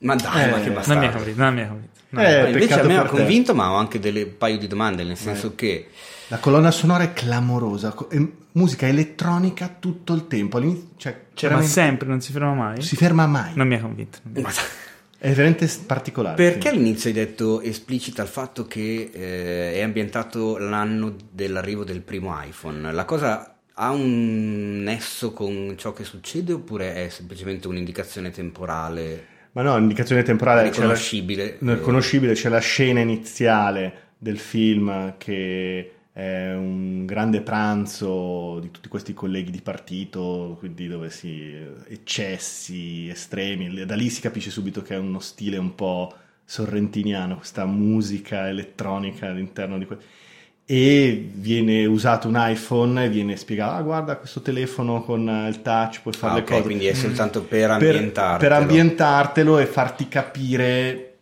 dove parte. Secondo me l'intento è far capire dove ha iniziato a formarsi veramente questa parte politica in cui, fare il- in cui è stato eliminato totalmente dal- dai politici l'idea di fare effettivamente il bene del paese. Cioè tu quello che percepisci da questo film è che i politici fanno esclusivamente i soli interessi di privilegio e basta. E quindi è tutto un... Cioè la fine del partito di- che, che- che identifica degli ideali, dei valori, l'inizio del, del partito ad personam con il, il culto della personalità del leader di turno e tutto quello, è una cosa che abbiamo vissuto anche noi fondamentalmente. Esatto, ma poi non solo il culto Magari della personalità... prima di Prima loro, di tutti, noi siamo stati Eh, proprio... Siamo i pionieri. Eh sì, Assolutamente. beh, ben Comunque prima non- del non primo convinto, iPhone. non mi hanno convinto, non mi hanno Beh, il, il film giudica in qualche modo, si conclude in, mm, con finale un- aperto, finale- molto eh, bello, ok, molto, ok. molto intelligente,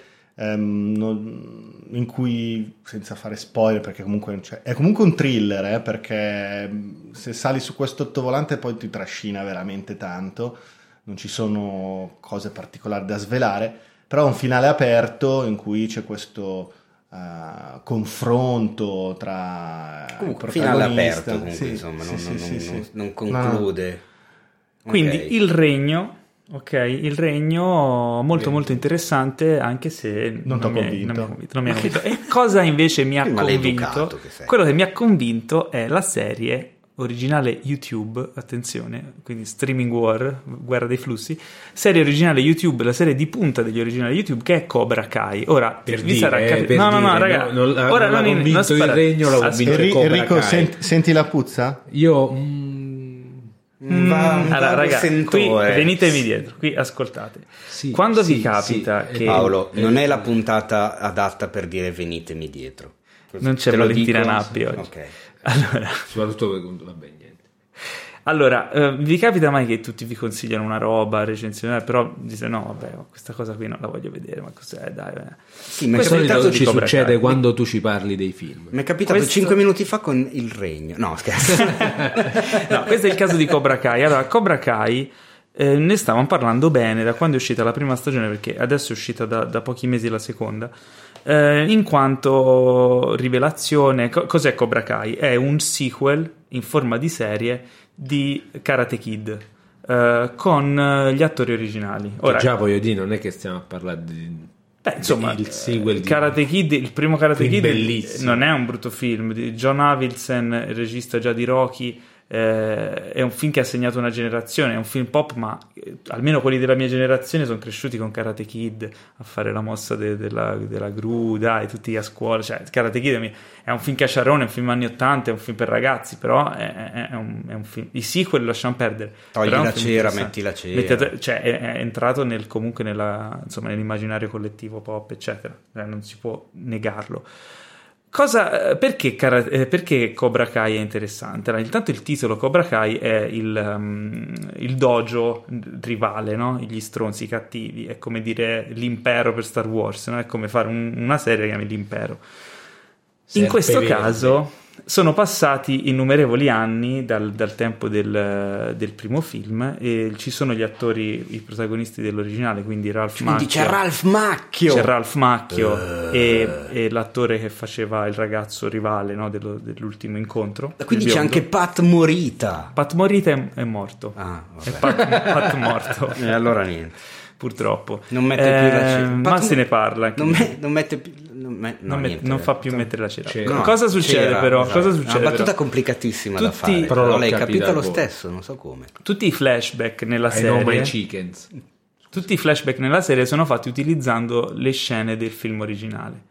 E cosa succede? Il protagonista della serie non è Ralph Macchio, ma è il rivale che ormai cresciuto rifonda il Cobra Kai. Ah. Ha, avuto, ha avuto un percorso orribile dopo la sconfitta. Cosa è successo? Sono passati anni, è un po' alla Ritorno al futuro, sono passati tanti anni e il cattivo eh, è diventato uno sfigato e il, eh, e- e il buono è diventato da essere l'underdog, no? Ralph Macchio, comunque eh, Daniel eh, Daniel San. era, era un poveraccio, era famiglia povera, non aveva niente, e mentre il, il suo rivale era il ragazzo ricco.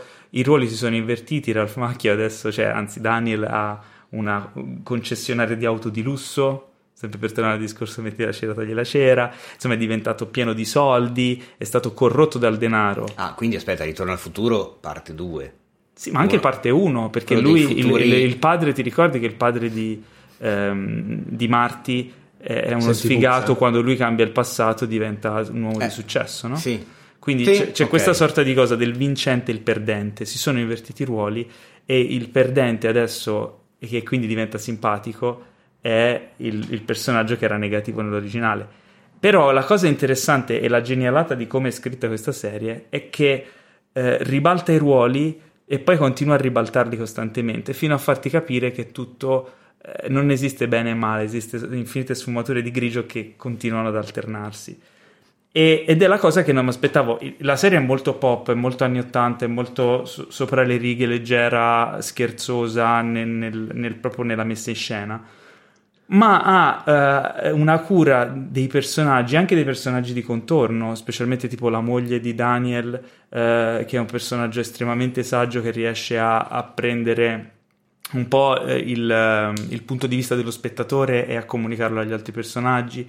Il personaggio del protagonista che è Johnny Lawrence che diventa eh, che rifonda il Cobra Kai e che eh, prende sotto di- la sua ala protettiva un ragazzino ispanico insomma c'è tutta una c'è una- un- anche una generazione di ragazzi quindi anche un po' school drama con i ragazzi lo sport ma la cosa figa è come riesce a ribaltare costantemente i ruoli, il che lo rende nuovo, frizzante, originale e ti, ti incolla. Comunque sono eh, 10 puntate da, da 30 minuti, quindi sono puntate brevi, ma riesce veramente ad, ad acchiapparti e ad essere interessante, ad essere qualcosa di fresco e di nuovo che non... non La senti la puzza?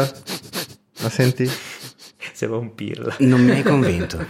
Però aspetta, la cosa eh, Volevo vendicare per Pietro. chiudere. eh, prima stagione straconsigliata, veramente come dicevo vale la pena di dargli una chance. Seconda stagione un pelo più debole. Tra l'altro non mi capitava da tempo di divorarmi due stagioni di una serie proprio in pochi giorni catturato. Eh, capita quando uno non ha un cazzo da fare. Mi hai tolto No, le ma che non dormi- andate a cagare.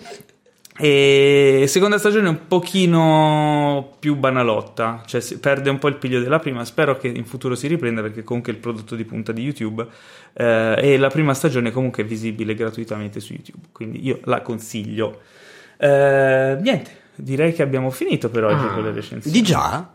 Eh sì. Ah. Come passa il tempo quando ci si diverte? Eh beh, allora, informazione di servizio.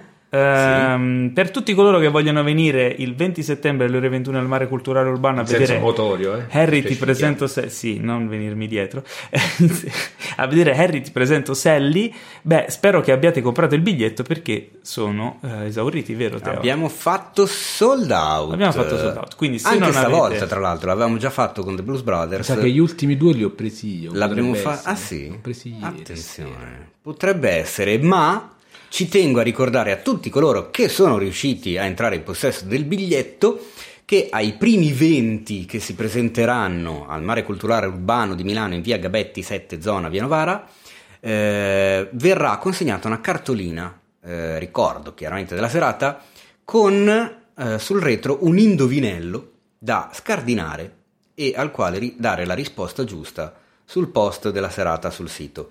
Il primo che darà la risposta giusta vincerà un simpatico omaggio. Invece per tutti coloro che non si sono accaparrati il biglietto, beh ragazzi potete attaccarvi alla speranza di un prossimo evento che verrà, spero, presto annunciato e quindi eh, andare subito a comprare i biglietti prima degli altri e- ed essere felici e insomma E- con noi. e- e- La fa- pausa teatrale dopo potete attaccarvi, Esatto. mi è piaciuta molto. E far rosicare gli amici dicendo io ho il biglietto e tu no, pappappero. pa- Eh, pa- Come delle persone adulte. come farebbe Sandra Bullock. Co- ma nonna...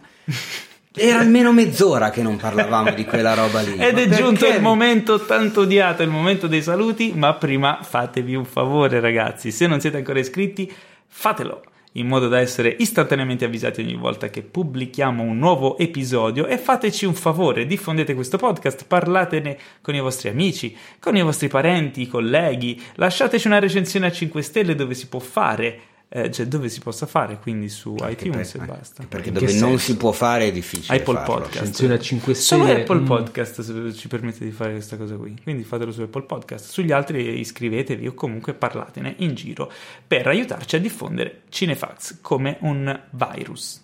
Ci piace questa cosa del virus. Ma di virus, ma perché devi dire virus? Perché siamo a Hollywood e si dice virus. Ah, Tra l'altro, pazienza. virus non è una parola latina. Vi- eh, È un sì. francese. Ma sì, ma è come plus, È dal ed è lui che, che dice plus. Ah, si dice Summit, lui dice summit. Vi Me- ricordiamo media, lui dice media. inoltre Eh, che per rimanere aggiornati Bruciamolo. su tutto quello che è cinema potete seguire at cinefax.it su Instagram.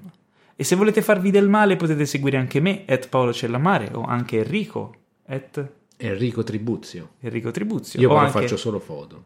Eh, in pellicola. Bene, Eh. bianco e nero. Anche colori. Però poi le Anche colore, Anche il colore. colore me le sono perse. Eh, vai, vai a vedere. Molto, mo- molto bello il profilo Puzza di di Enrico, lo consiglio. Come? E anche il profilo Puzza di, di capolavoro. Ma cosa?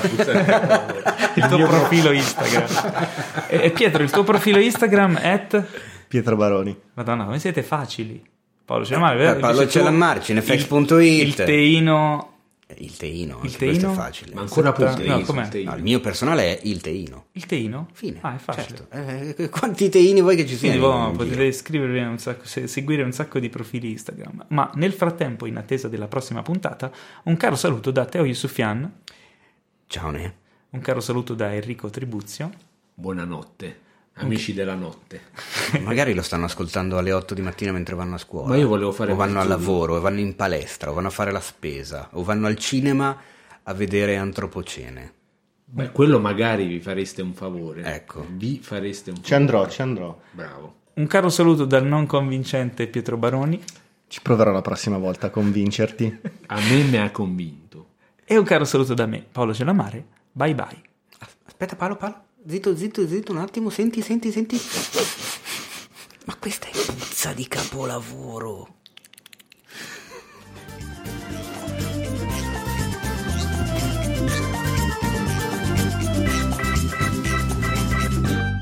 Questo podcast è stato presentato da The Best Blend,